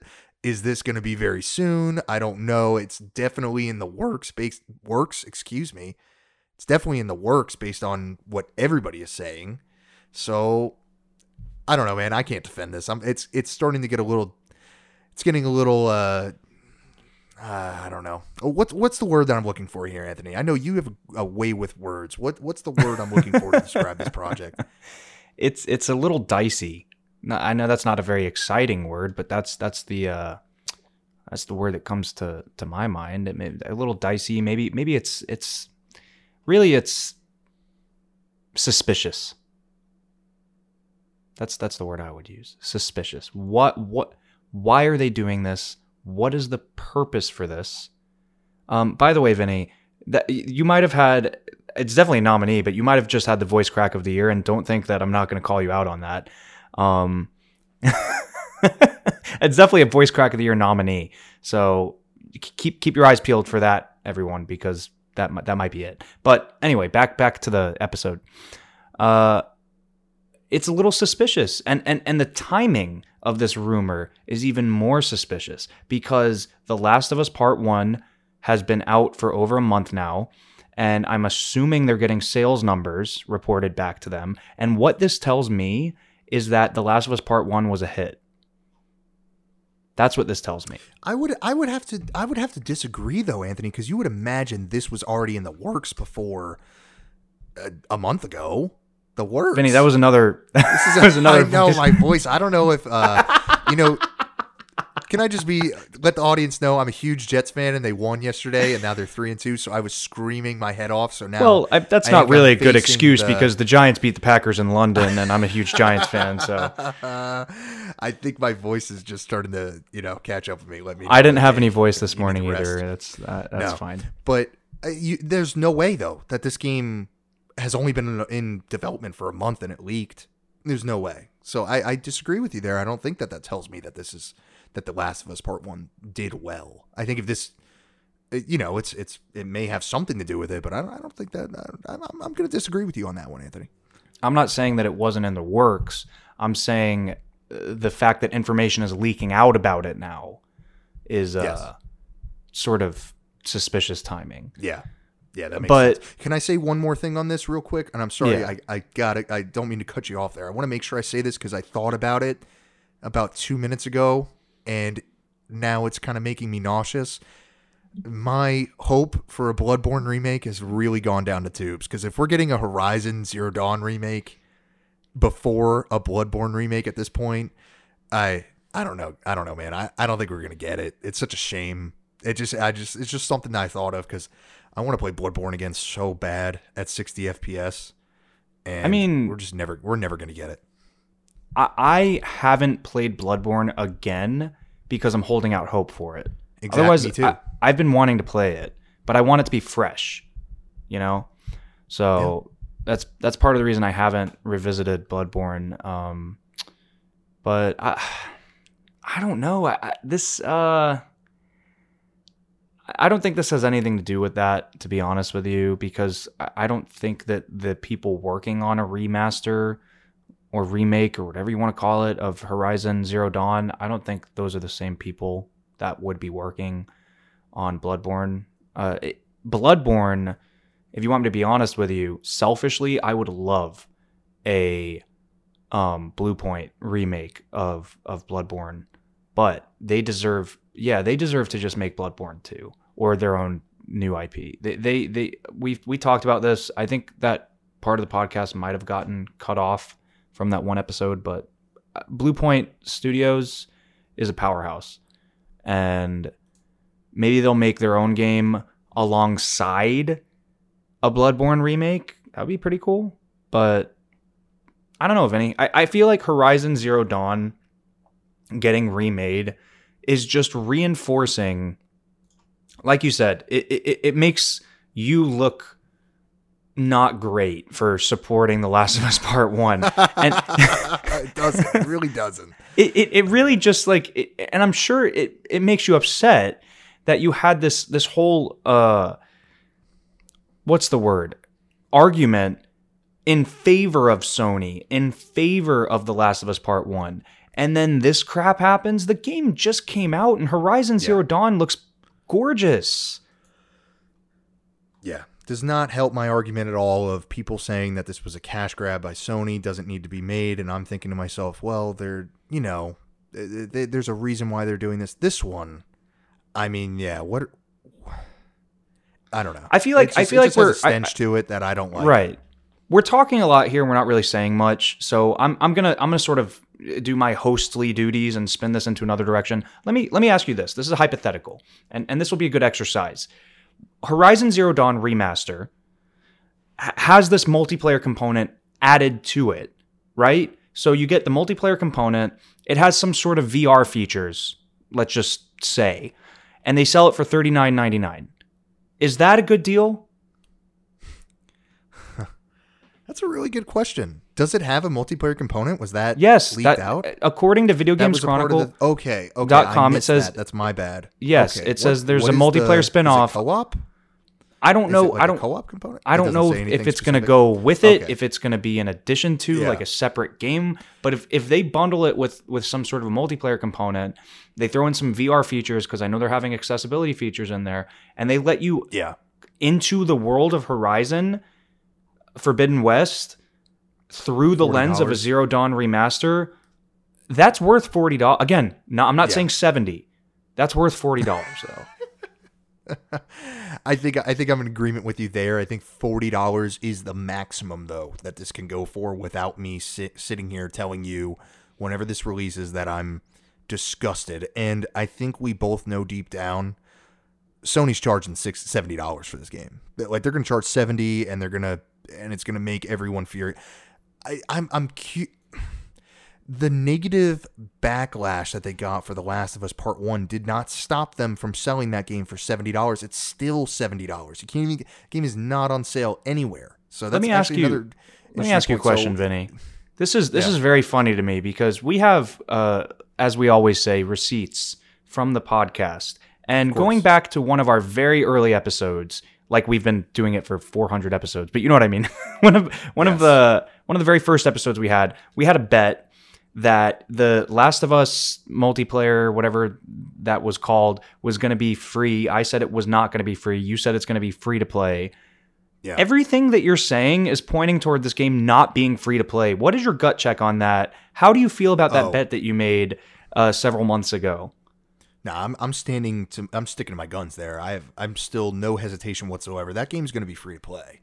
Uh, no doubt in my mind. They, they- Okay, and just curious. and likely a battle royale if I had to bet. Just I mean the name in and of itself is battle royale. The Last of Us. You know what I mean? So uh, it's going to be a free to play game. I'd be shocked if that game comes out and it's I like what you did there. I like what you right? did there. Tell me it doesn't. It's just brands itself. It's like literally the name is is The Last of Us. It's uh, ideal for a battle royale. God. come on, get out of here. This is a free to play game. Uh, no doubt in my mind. if you told me we were gonna have a two-hour podcast and an hour and fifty minutes of it was gonna be talking about battle royales, I would never have believed you in a million Never have years. signed up. I know you. I, Yeah, you I would never have- absolutely would've would not "Nope, have signed not up for it." that. yeah, you would have said, "Nope, I'm not doing it." But here, yet here we are. Okay, so we have we have a couple of of uh, interesting topics at the very end of of the podcast this week. So I'm trying to figure out how to divvy this up. Uh, let's do for your consideration first, uh, because that's going to be really quick. Um, so Vinny gave me the game Dreams, and we don't have I don't have a new new genre or topic prepared just quite yet. So we'll get back to everyone on that. We also have this backlog battle thing going on, so we'll sort of pivot into that after this. But here's a quick rundown of, of what I thought of Dreams. It is a an insanely powerful set of tools that has no place, just like I I said before. And and playing it again, just I mean, and playing it I, I not again, but I I played it a little. I played the demo, I think, is what I had exposed myself to. But anyway, playing the game in a in a larger capacity just solidified that opinion of mine. There's no reason this needs to be on PlayStation. This should be a PC game engine, full-fledged game engine. And it's just like like why are we restricting ourselves to the PlayStation Move controllers that came out in the early 2010s? What is going on? Talk talk to me about this, Vinny, because I don't understand. You know, it's funny. I brought I, I gave you this game and I largely gave you this game because I, I had one question I was gonna ask you. And so I gotta ask it right now. okay. Younger Vinny and Anthony Yeah. with this sort of toolbox, knowing the toolbox, knowing the, the things that you can make in dreams, do you think that younger Vinny and Anthony would have loved this? Granted, No. for our audience, Anthony and I, when we were younger, were obsessed with LBP, particularly LBP 2. Little Big Planet 2 was the one. That was the best one. Yeah. You don't. You think that we wouldn't have played this. No. I'm just I No, I think we would've played I it. actually agree. I agree. Yeah. I think we would have played it too. I don't I agree with you. I agree. I think it's not as charming in the way that it that you create things and and things of that nature where it was kind of it, it was just fun to create things together in LBP and it made it charming and fun and I don't know. I was just curious. I know this is a far more substantial and greater toolbox, and I, I actually agree with you in a way that it's like, how is this not on PC? This should be on PC and available to you know that uh that that, that sort of player base because you can only imagine. But some of the things that are made in this game, dude, are crazy.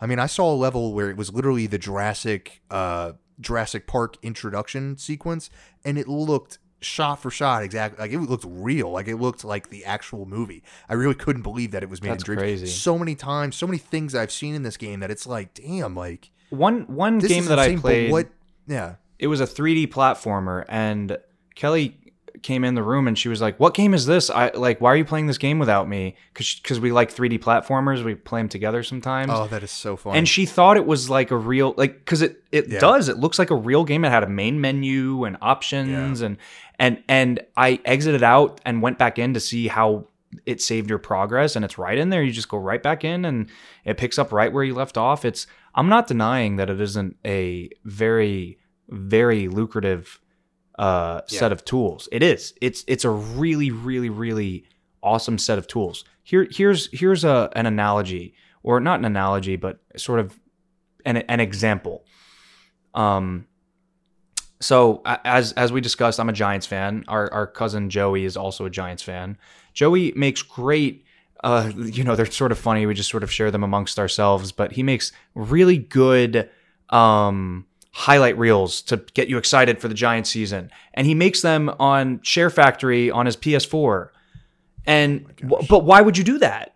Why would you do that when you could uh, double click on Premiere Pro and make the same thing? He told me how he edited it and I was just laughing. He said I had to export it every single time I made a change, do this, do that.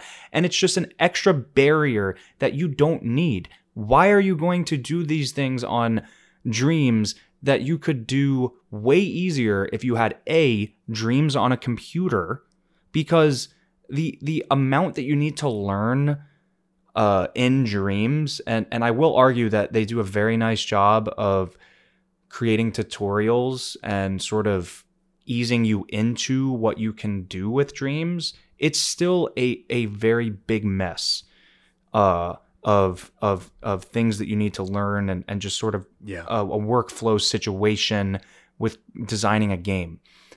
That rivals uh, Unreal Engine 4 or you know, I, I, I even think on on some level Game Maker is probably easier. Game Maker for PC, now that's for mainly 2D games, but but still, I, I just I just think that um I, I, I, I don't I don't understand the market. I guess is my biggest Yeah. thing. Who is this game for? Exactly. That's exactly where I was going to go with it. Where it's, I'm just so intrigued and kind of questioning the direction that this game is going, as well as where Media Molecule is going with it. Where, what, what is, what sort of, what is going on with Media Molecule? I guess is my question. What, Right. I mean, this is the epitome of what they have strived to do the play, create, share model. This is like, this is it. They're not, it's not going to get any better. It's not going to get any more complex. This is like, you can make everything. So, are they going to continue to update dreams? Is, is that what they're doing? If so, what sort of, how much money are they making off of that? How long can they live off of the Little Big Planet IP? I'm curious now are we and I would love to see it and I know you would can we get Little Big Planet 4 from Media Molecule or just a reboot of the genre or of the game in general Yeah. like can we get another Little Big Planet game from the studio if I'm corporate at Sony I'm saying you know what you guys have had your 12 years here to do your dreams now we need to start making money and you can also create a game that you but at the same time, I'm sure Media Molecule may be one of the studios that doesn't want to do LBP anymore. You know what I, I don't mean? think They've they already- do. So I don't. Yeah, I I- kind of get that vibe as well. I think you just answered your own question. yeah, I- me too. Me and too. I really feel like Sackboy: A Big Adventure is the next evolution of this of the Little Big Planet IP. Um, Sackboy is still a, a very important mascot for Sony, I would argue. yes. Um, and Sackboy: A Big Adventure is it's really really good. It's uh, sort of like Mario 3D Land. It has that. I don't know if you've ever played that, but I've only played a couple levels. But it's that same top down Yes. half it's like Yeah. two and a half d i guess is the best way to describe it but it's almost like crash but not really um it's really good though. It's really really good. It's pretty easy. It, it doesn't get hard till the very end. That's my biggest complaint. But it's really good.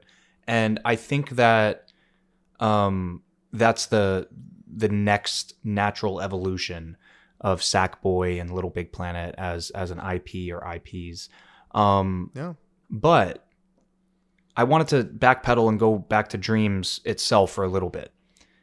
Because you asked the question, what what do they do with it? Are they making money off of it? If if it was up to me, if I was Media Molecule, so there are people that are turning into legit game developers, indie game developers from using Dreams. Why not reward these people that have been so loyal to your platform by creating a PC version of the game if you wanted because I'm I guarantee you, Vinny, if they put it Dreams on PC, they could streamline so many things about it because it's it's that's that's just where you have a mouse and keyboard. That's that's what you need to be creative, in my opinion. You know, you also have tablets, you know, that you can draw on. Those are very good for artists too. But but for game developers, for uh, video editors, you, really need a computer. Um, so that's one. But two, have the ability to export these games into their own independent uh, products. That's that's massive. That would be a massive deal, and that would say to the world, "Hey, Dreams is more than just a game. It is an engine. It is Unreal 4. It is a game maker studio. It is, you know, we're on par with one of these engines, okay? That's that would be my approach with Dreams because they have put so much work into this product and I really tried to play Vinny. I really tried to create my own level and it was it was exhausting. It felt like Yeah. work. It felt like I was Yes. back in like uh, school trying to make an animation or something, which I I you know was not that was not my forte in the media world. Animation was not it for me, and so I, Yeah. it, it it was hard.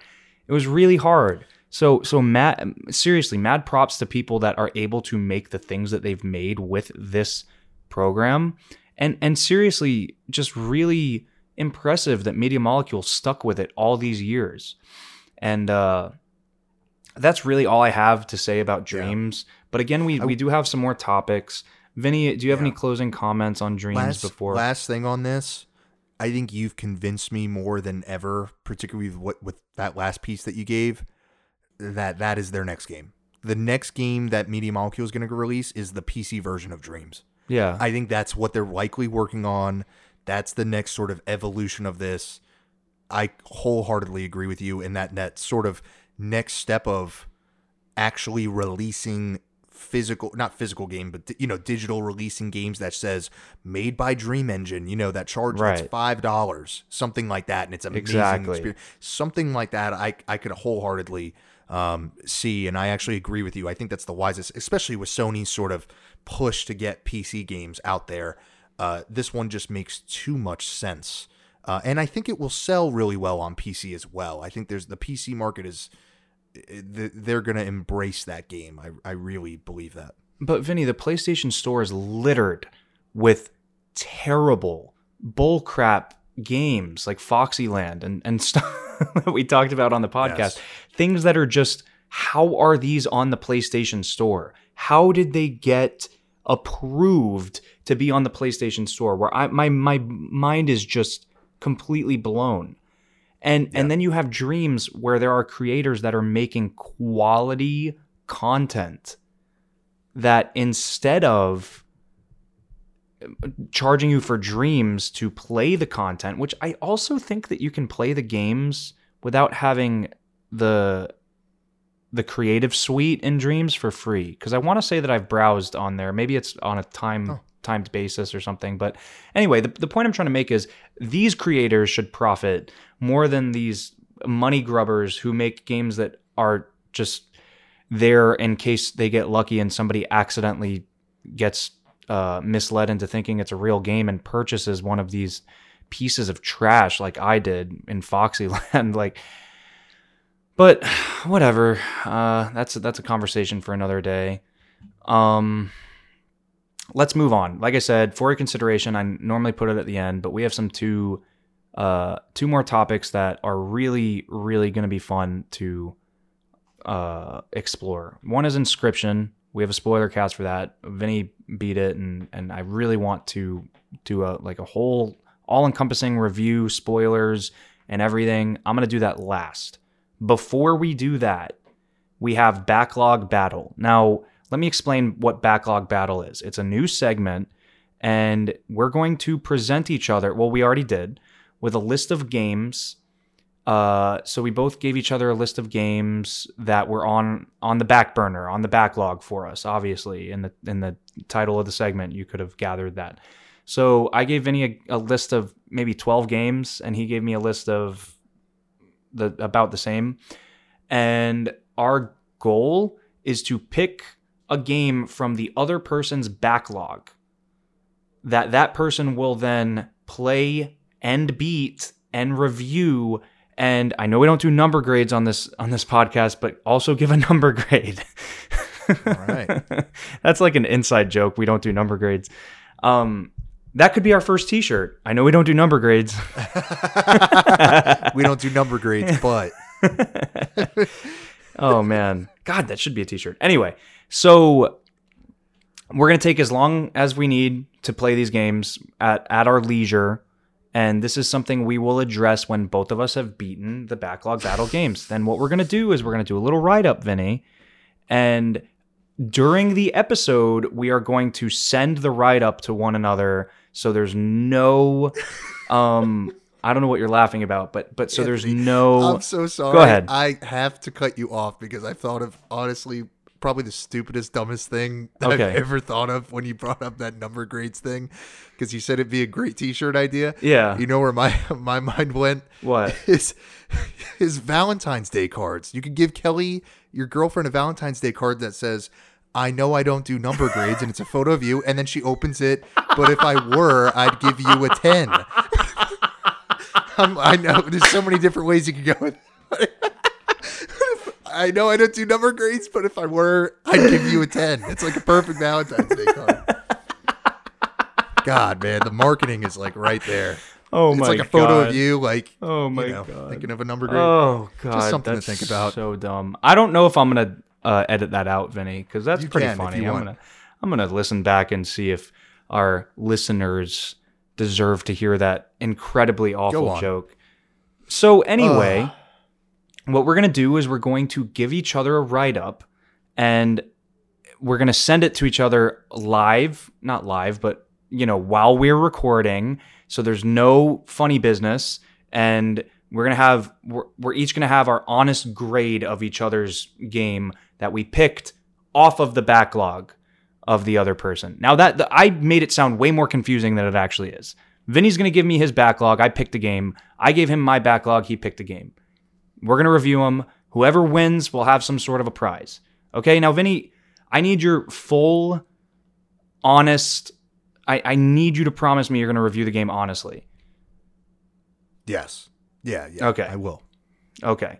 Now, here's the funny thing. I've played some of these games on your backlog, but I'm thinking about gambling and doing a game I haven't played. Me too. That's that's kind of what I the route that I was going because I want you to review something so I know if I should go and play it. So it's win-win. It's like a win-win for me. So I, I gave you a great game, and also now I got to go play it. You know. See, So I, yeah, I've been debating. I, and I've been going back and forth, but uh, Vinny, the game that I'm going to give you, Do should we read out my backlog? I was games, thinking about no? that, but I deleted mine off of our thread. So, I have yours right. right oh, with you do? Okay, so you Yeah. read mine, and Yeah. I'll read yours, just to make it more confusing. So, Anthony's backlog is what, Vinny? What's on my backlog?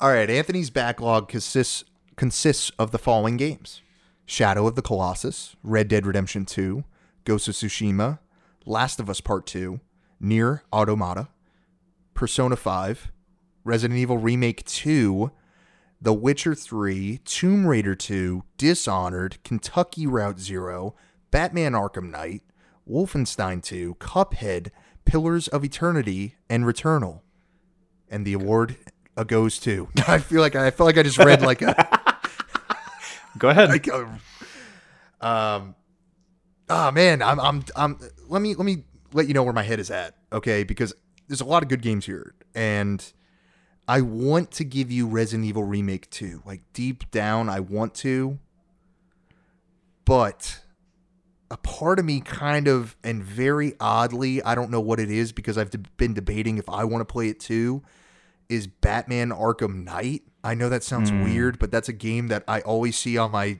library that I want to play. And then another part of me, God, every part of me wants wants to play all these different games. Nier Automata is a really good one too that I kind of want to. Okay, Anthony, I've made up my mind. Okay. I'm giving you the winner goes to the game that you will have to review is Nier Automata. giving you Nier Automata. That's what's happening. Because I've, I've I want to play it, but I don't know if it's good enough for me to play. So I'm gonna I'm gonna make you review this game so I can find out. Okay, I'm later if I laughing. I'm it. laughing really hard because that was going to be the game I picked for you, but I don't think we can both pick the same game. That's pretty that lame. The rules. I, I don't I know. think it It- has to be it's not. It, that would I be like a does. different. I didn't com- realize you were gonna give me that. No, no, that's you said you- fine. okay, that would be a different segment. You know what I mean? I, that would have a different vibe to it. That would be like an audience picks the game for both of us. Um, okay, I'll play that. That's fine. All right. All right, thank you, thank you uh, for the award, Vinny. Uh, for you, you're gonna have to give me a second here. All this is staying in the podcast, by the way. This whole this whole ramble is it's great material, at least for me. If you don't like it, you're not listening anymore anyway, so it doesn't matter. Um, I don't know why you're laughing again. You know what? That was a curveball, Vinny, because I was going to give you Nier Automata. I now I'm leaning I- I toward know, Disney totally Dreamlight Valley. Uh, now I'm. Wait, you have to read out my games first. Oh read yeah. Oh, I'm sorry. Um, you're right. You're right. You're right. You're right. Okay. So Vinny, Vinny's backlog it consists of, and the nominees are, The Evil Within Two, Shovel Knight Pocket Dungeon, Disney's Dreamlight Valley, Mass Effect Collection, Nier Automata, Nioh 2, Demon Souls, and Persona 5. And the Don't give me the Mass Effect collection. I'll let you know right now. If you give me the Mass Effect collection, I will not get through all three. No, I know, I know, I know. Is there is there a story mode to Disney Dreamlight Valley? That's what I need to find out right now. I don't know. Live on air, I'm, I'm gonna I'm gonna. a game that I want to play. No, I know it is, but that's that's like the funny curveball that like I want to I want to pick. Just like the one that you never should have put on your list. I know. Now I'm like, yeah, I know. I'm, I, I don't want to say I'm regretting putting it on there, but I'm also like, do I really want to sit here and play Disney's Dreamlight Valley? It got good reviews. That's why I and the award Like, goes to all right, go ahead. Oh God, I'm like nervous. Like I was about to say one game and then I just changed my mind. Oh God, I want to give you Demon Souls, but I feel like we talked too much about it already. Persona 5 you're not going to beat. I know you're not going to beat Persona 5. Mm. Mm. You got to beat the game, Vinny. Remember, you have to beat the game. I know these are really long games.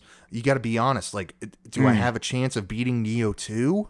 Which I also really want to play, but I don't know how. You know what? Screw it. game is. Screw it. We're gonna do Nier Automata. You're gonna play that as well. We're both gonna play it because that's a game I wanted to give you. That's a game in my heart I wanted to give you. We're just gonna. This is not gonna be backlog battle live on the air. I'm changing the name of this segment to a double for your consideration. Nier Automata. A, a four-year consideration battle.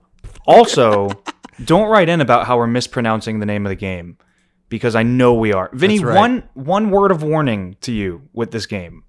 Play it play it on hard, okay? We have to play it on hard because it's it's I'm telling you it's better on hard. But it, when I beat I'm Final not Fantasy playing it on hard. There's no chance. Okay, then don't play it on hard. I don't know what to tell you. I'm playing it on hard. when when I beat Final Fantasy VII remake, I was like, I need another game like this. I need another game like this, and I kept researching it, and Nier Automata was the one that kept coming up.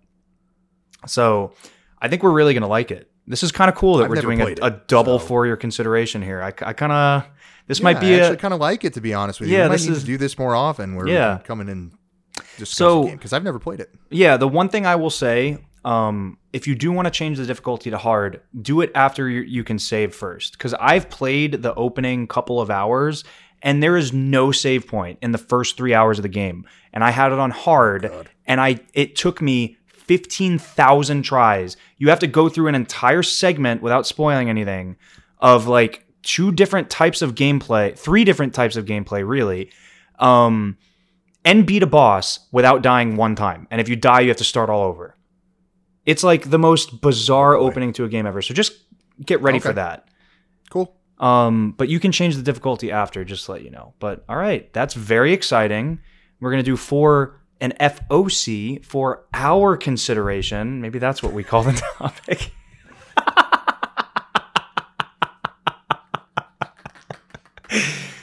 God. Did you just come up with that on the spot? yeah, yeah, yeah, yeah, yeah. That was really good. Um, That was very good. Oh my god. I, I like this backlog battle idea though, so we're gonna have to readdress this, but this will just be called four hour consideration Nier Automata. And the other cool thing is when we start to get our uh, you know, our following up a little bit more, we'll we'll take write-ins and we'll we'll do this as well. Yeah. So, you know, just just a way to mix things up. We've been doing the same for your consideration and we've been getting getting kind of burned out. I, f- I feel like we we stopped beating the games and that was my first sign of it. Um, but yeah, I, I'm uh, I'm excited. I, I I swear to you, Vinny, I had Nier Automata circled. Like that was the game I was picking for you the whole way, and the fact that you picked that for me too is pretty funny. But Disney's Dreamlight Valley had a shot there. The, the underdog was. That was the only other game I was genuinely was- considering. yeah, Demon Souls. you would have gotten annoyed with Demon Souls. That's why I didn't pick it. All right. Well, that was a great development there, Vinny, where we went from we thought we were doing one segment, backlog battle, and it turned into four hour consideration Nier Automata. And uh, I'm looking forward to it. And with that out of the way, here's our final topic spoilers. Heavy, heavy, heavy spoilers for Inscryption. Do not listen to this if you have not played Inscryption. Please, the game is amazing, and you owe it to yourself to play Inscryption. With that out of the way, here's the spoiler cast Anthony and Vinny's review of Inscryption. Vinny, I'm going to let you start first. Yeah, I suppose I'm I'm going to be a little all over the place. Um, for me personally, since we're people that are listening have probably played the game before, uh, I would hope up to this point that the one thing that stuck out to me with this game is just the risks that it took within the genre, and I love that it took those risks and that the game just takes so many crazy fucking turns that you do not see coming whatsoever. The game is really bizarre. It is like truly like one of the most bizarre games I've ever played. I loved every second of it. It is so much fun. The moment to moment gameplay, the card game is just so good that the game is it does a lot of fun ways of mixing it up, changing the environment up throughout the entirety of the campaign. Uh, The I think for me, and I, I'm- think you're going to agree with me, the introduction sequence, the initial area that you're at, kind of the beginning area, that's the best one. I, I think that's just that's the one that uh, outstanding from top to bottom Yeah, I agree. amazing. The card design, the the old man that we know is an old man. When you see him for the first time, is honestly one of the craziest fucking moments. Of, it, honestly, like you get chills when the light goes on and you see him for that split second. I remember it took me like four times to beat him. So every time that he would f- flick on the light and you could actually see who you were fighting against, it's like, man, this is really creepy. Like I'm in this old dude, old dude's cabin. Like it's an actual just old dude with Oh, dude, it's so freaking creative. I loved it. So that opening sequence is amazing. And the best part is that it's only the opening sequence. And you, you think that's the whole game. That's that's Right. why it's and Right. it- dude, it's so much fun. Then it goes to the 2D world, which is like, what the fuck am I playing? I thought it was the epilogue. I was like, oh, this is the epilogue. This is like some weird thing that they're doing. And then I'm like, wait, this is like a game in and of itself. I've been in this 2D world for like three hours now. The game is so much fun, dude. I will say this there's one risk with the game that I don't think resonated with me. I know at what you're going to say already. And that's the real world, dude. I just, I can't, I, I can't, like, I, I didn't really particularly enjoy those segments, even though I was still intrigued by them because the game was so much fun. I was actually like, you know, I was watching all the segments, but the acting was very subpar. It was very mediocre. That's what I was going to say. I, I want to interject on that point because we talked no, about ahead. it. I'm, I'm, yeah, no, we can go back and forth here. we, This we talked about talk. it. Go ahead. Yeah, we talked about it a little bit um, off the air.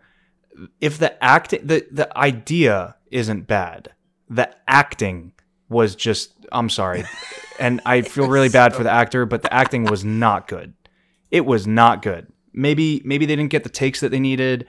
Maybe they they I, I don't know. I'm trying to trying to defend the acting perform the performances here, but especially when when the uh the girl comes in and she's just like a she looks like Oh a college gosh. kid and she comes in and she says she's with the FBI or something and I'm like That's right. I What? forgot about that. It looks like one of those really like poorly made horror films, like Right. really, really bad. Right. Like, store, So- like minimal budget. I- I'm all about suspending your disbelief, right? And I think that's important to consume any media. But it was hard for me to suspend my disbelief in that moment. And and the only reason I was able to get to, to get through that hurdle is because the rest of the game, the other 90% of the game is so freaking amazing. oh my god, amazing! Like It is amazing. So good. And and It is so much fun. it's it's uh the way that the cards talk to you like the the stoat the way the stoat talks to you and it ends up being the computer guy Oh my god, so cool. just is so clever the way in the first act of the game I, I like to separate the game into three acts the first act being inside the cabin the second act being obviously the the uh um, 2D sort of world, and the third act being the computer world. So in the first act, we have the cabin guy, and the way that he takes your picture and makes you a So cool. card that you can somehow stumble upon on your next playthrough, I thought was just so clever. That was the that was the one little uh, nugget for the, for Act One. For Act Two, uh, the the one risk that to to use your words, the one risk that I really liked in Act Two, um, was just I, I mean I the whole Act Two. I'm, I'm trying to remember. It's it's been a while since I've played. It's been a few months now, but uh, the whole the the way that you could uh have any type of card. Like you could have bone cards, or you could have. It just added another element to the game. You could have bone cards. You could have uh, the energy.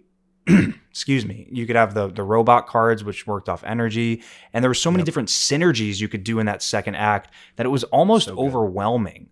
Like they could Mhm. have made a twenty to thirty hour game just on that second world. You know like like the first the first one I, I feel like got a little bit repetitive but the second one i feel like they could have made an entire world.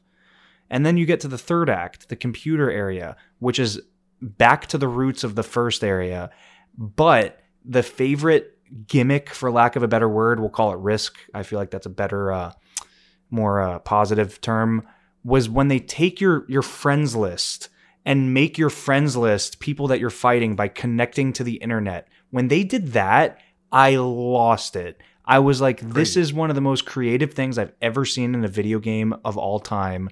And yours was probably cool because you had your PlayStation friends list. For me, it was my Steam friends list, which was like three friends, but it was cool because Vinny12077, which was your name, came up on there and it was like really, really cool. Um, So awesome. but uh, those so were much fun. those were the three highlights for me. And then the way that the game deletes itself and and the assets start to get deleted while you're fighting in that fourth act, I would call that the epilogue, was just so it was surreal. It was surreal, it was weird, but in all the right ways. That's uh in a nutshell the biggest takeaways I had from the game. Uh, I don't know if you want to bounce off of that at all, Vinny. Nah, I, I mean you put it perfectly. The game is outstanding. The epilogue is it's one of those moments where you're like like eh, almost like jaw dropping draw uh, excuse me, jaw dropping. Like Right. genuinely like what is this? Right. I love it. And there's and the epilogue sequence, don't know if you remember it, how vividly you remember it. It's it's fresh in my mind because I just played it. There are four different bosses that you fight in that epilogue, or I think three different ones that you fight for a minimal amount of time while the game is kind of deleting itself.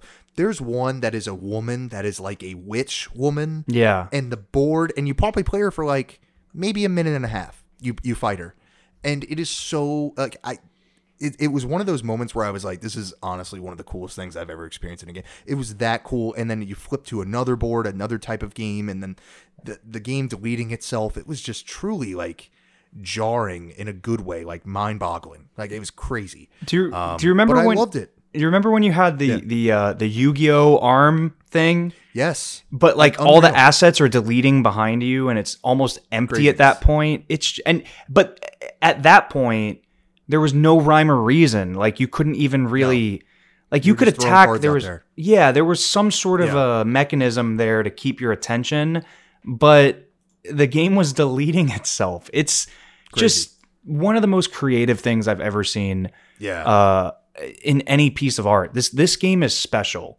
It is It is special. It is so special. Let me ask you this while we're wrapping this up. Do you where do you think they go from here? Do we get another Inscryption game or is this it? I have a feeling that we're going to get another one because there's so many different but I'm also fearful of another one. I don't want like I don't know. What are your feelings? Are we getting a sequel here? I I just is this going to stand like is this going to stand on its own? I just get the feeling we're going to get another one. I do because I Um, think this was successful enough. There's a P, there's a PS5 port.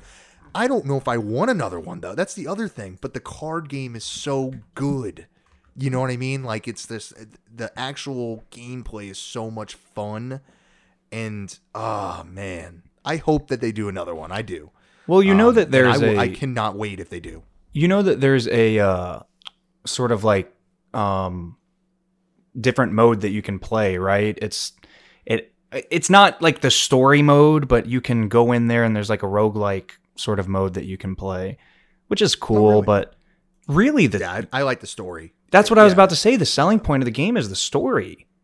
Oh yeah. That's re- I mean, I no mean, don't get me wrong. Yeah. The the gameplay is amazing.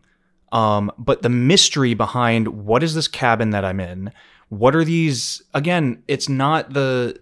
I liked the the cutscene break. I thought it was a good break from the action. What are these these uh, videos that I'm watching? Why are there?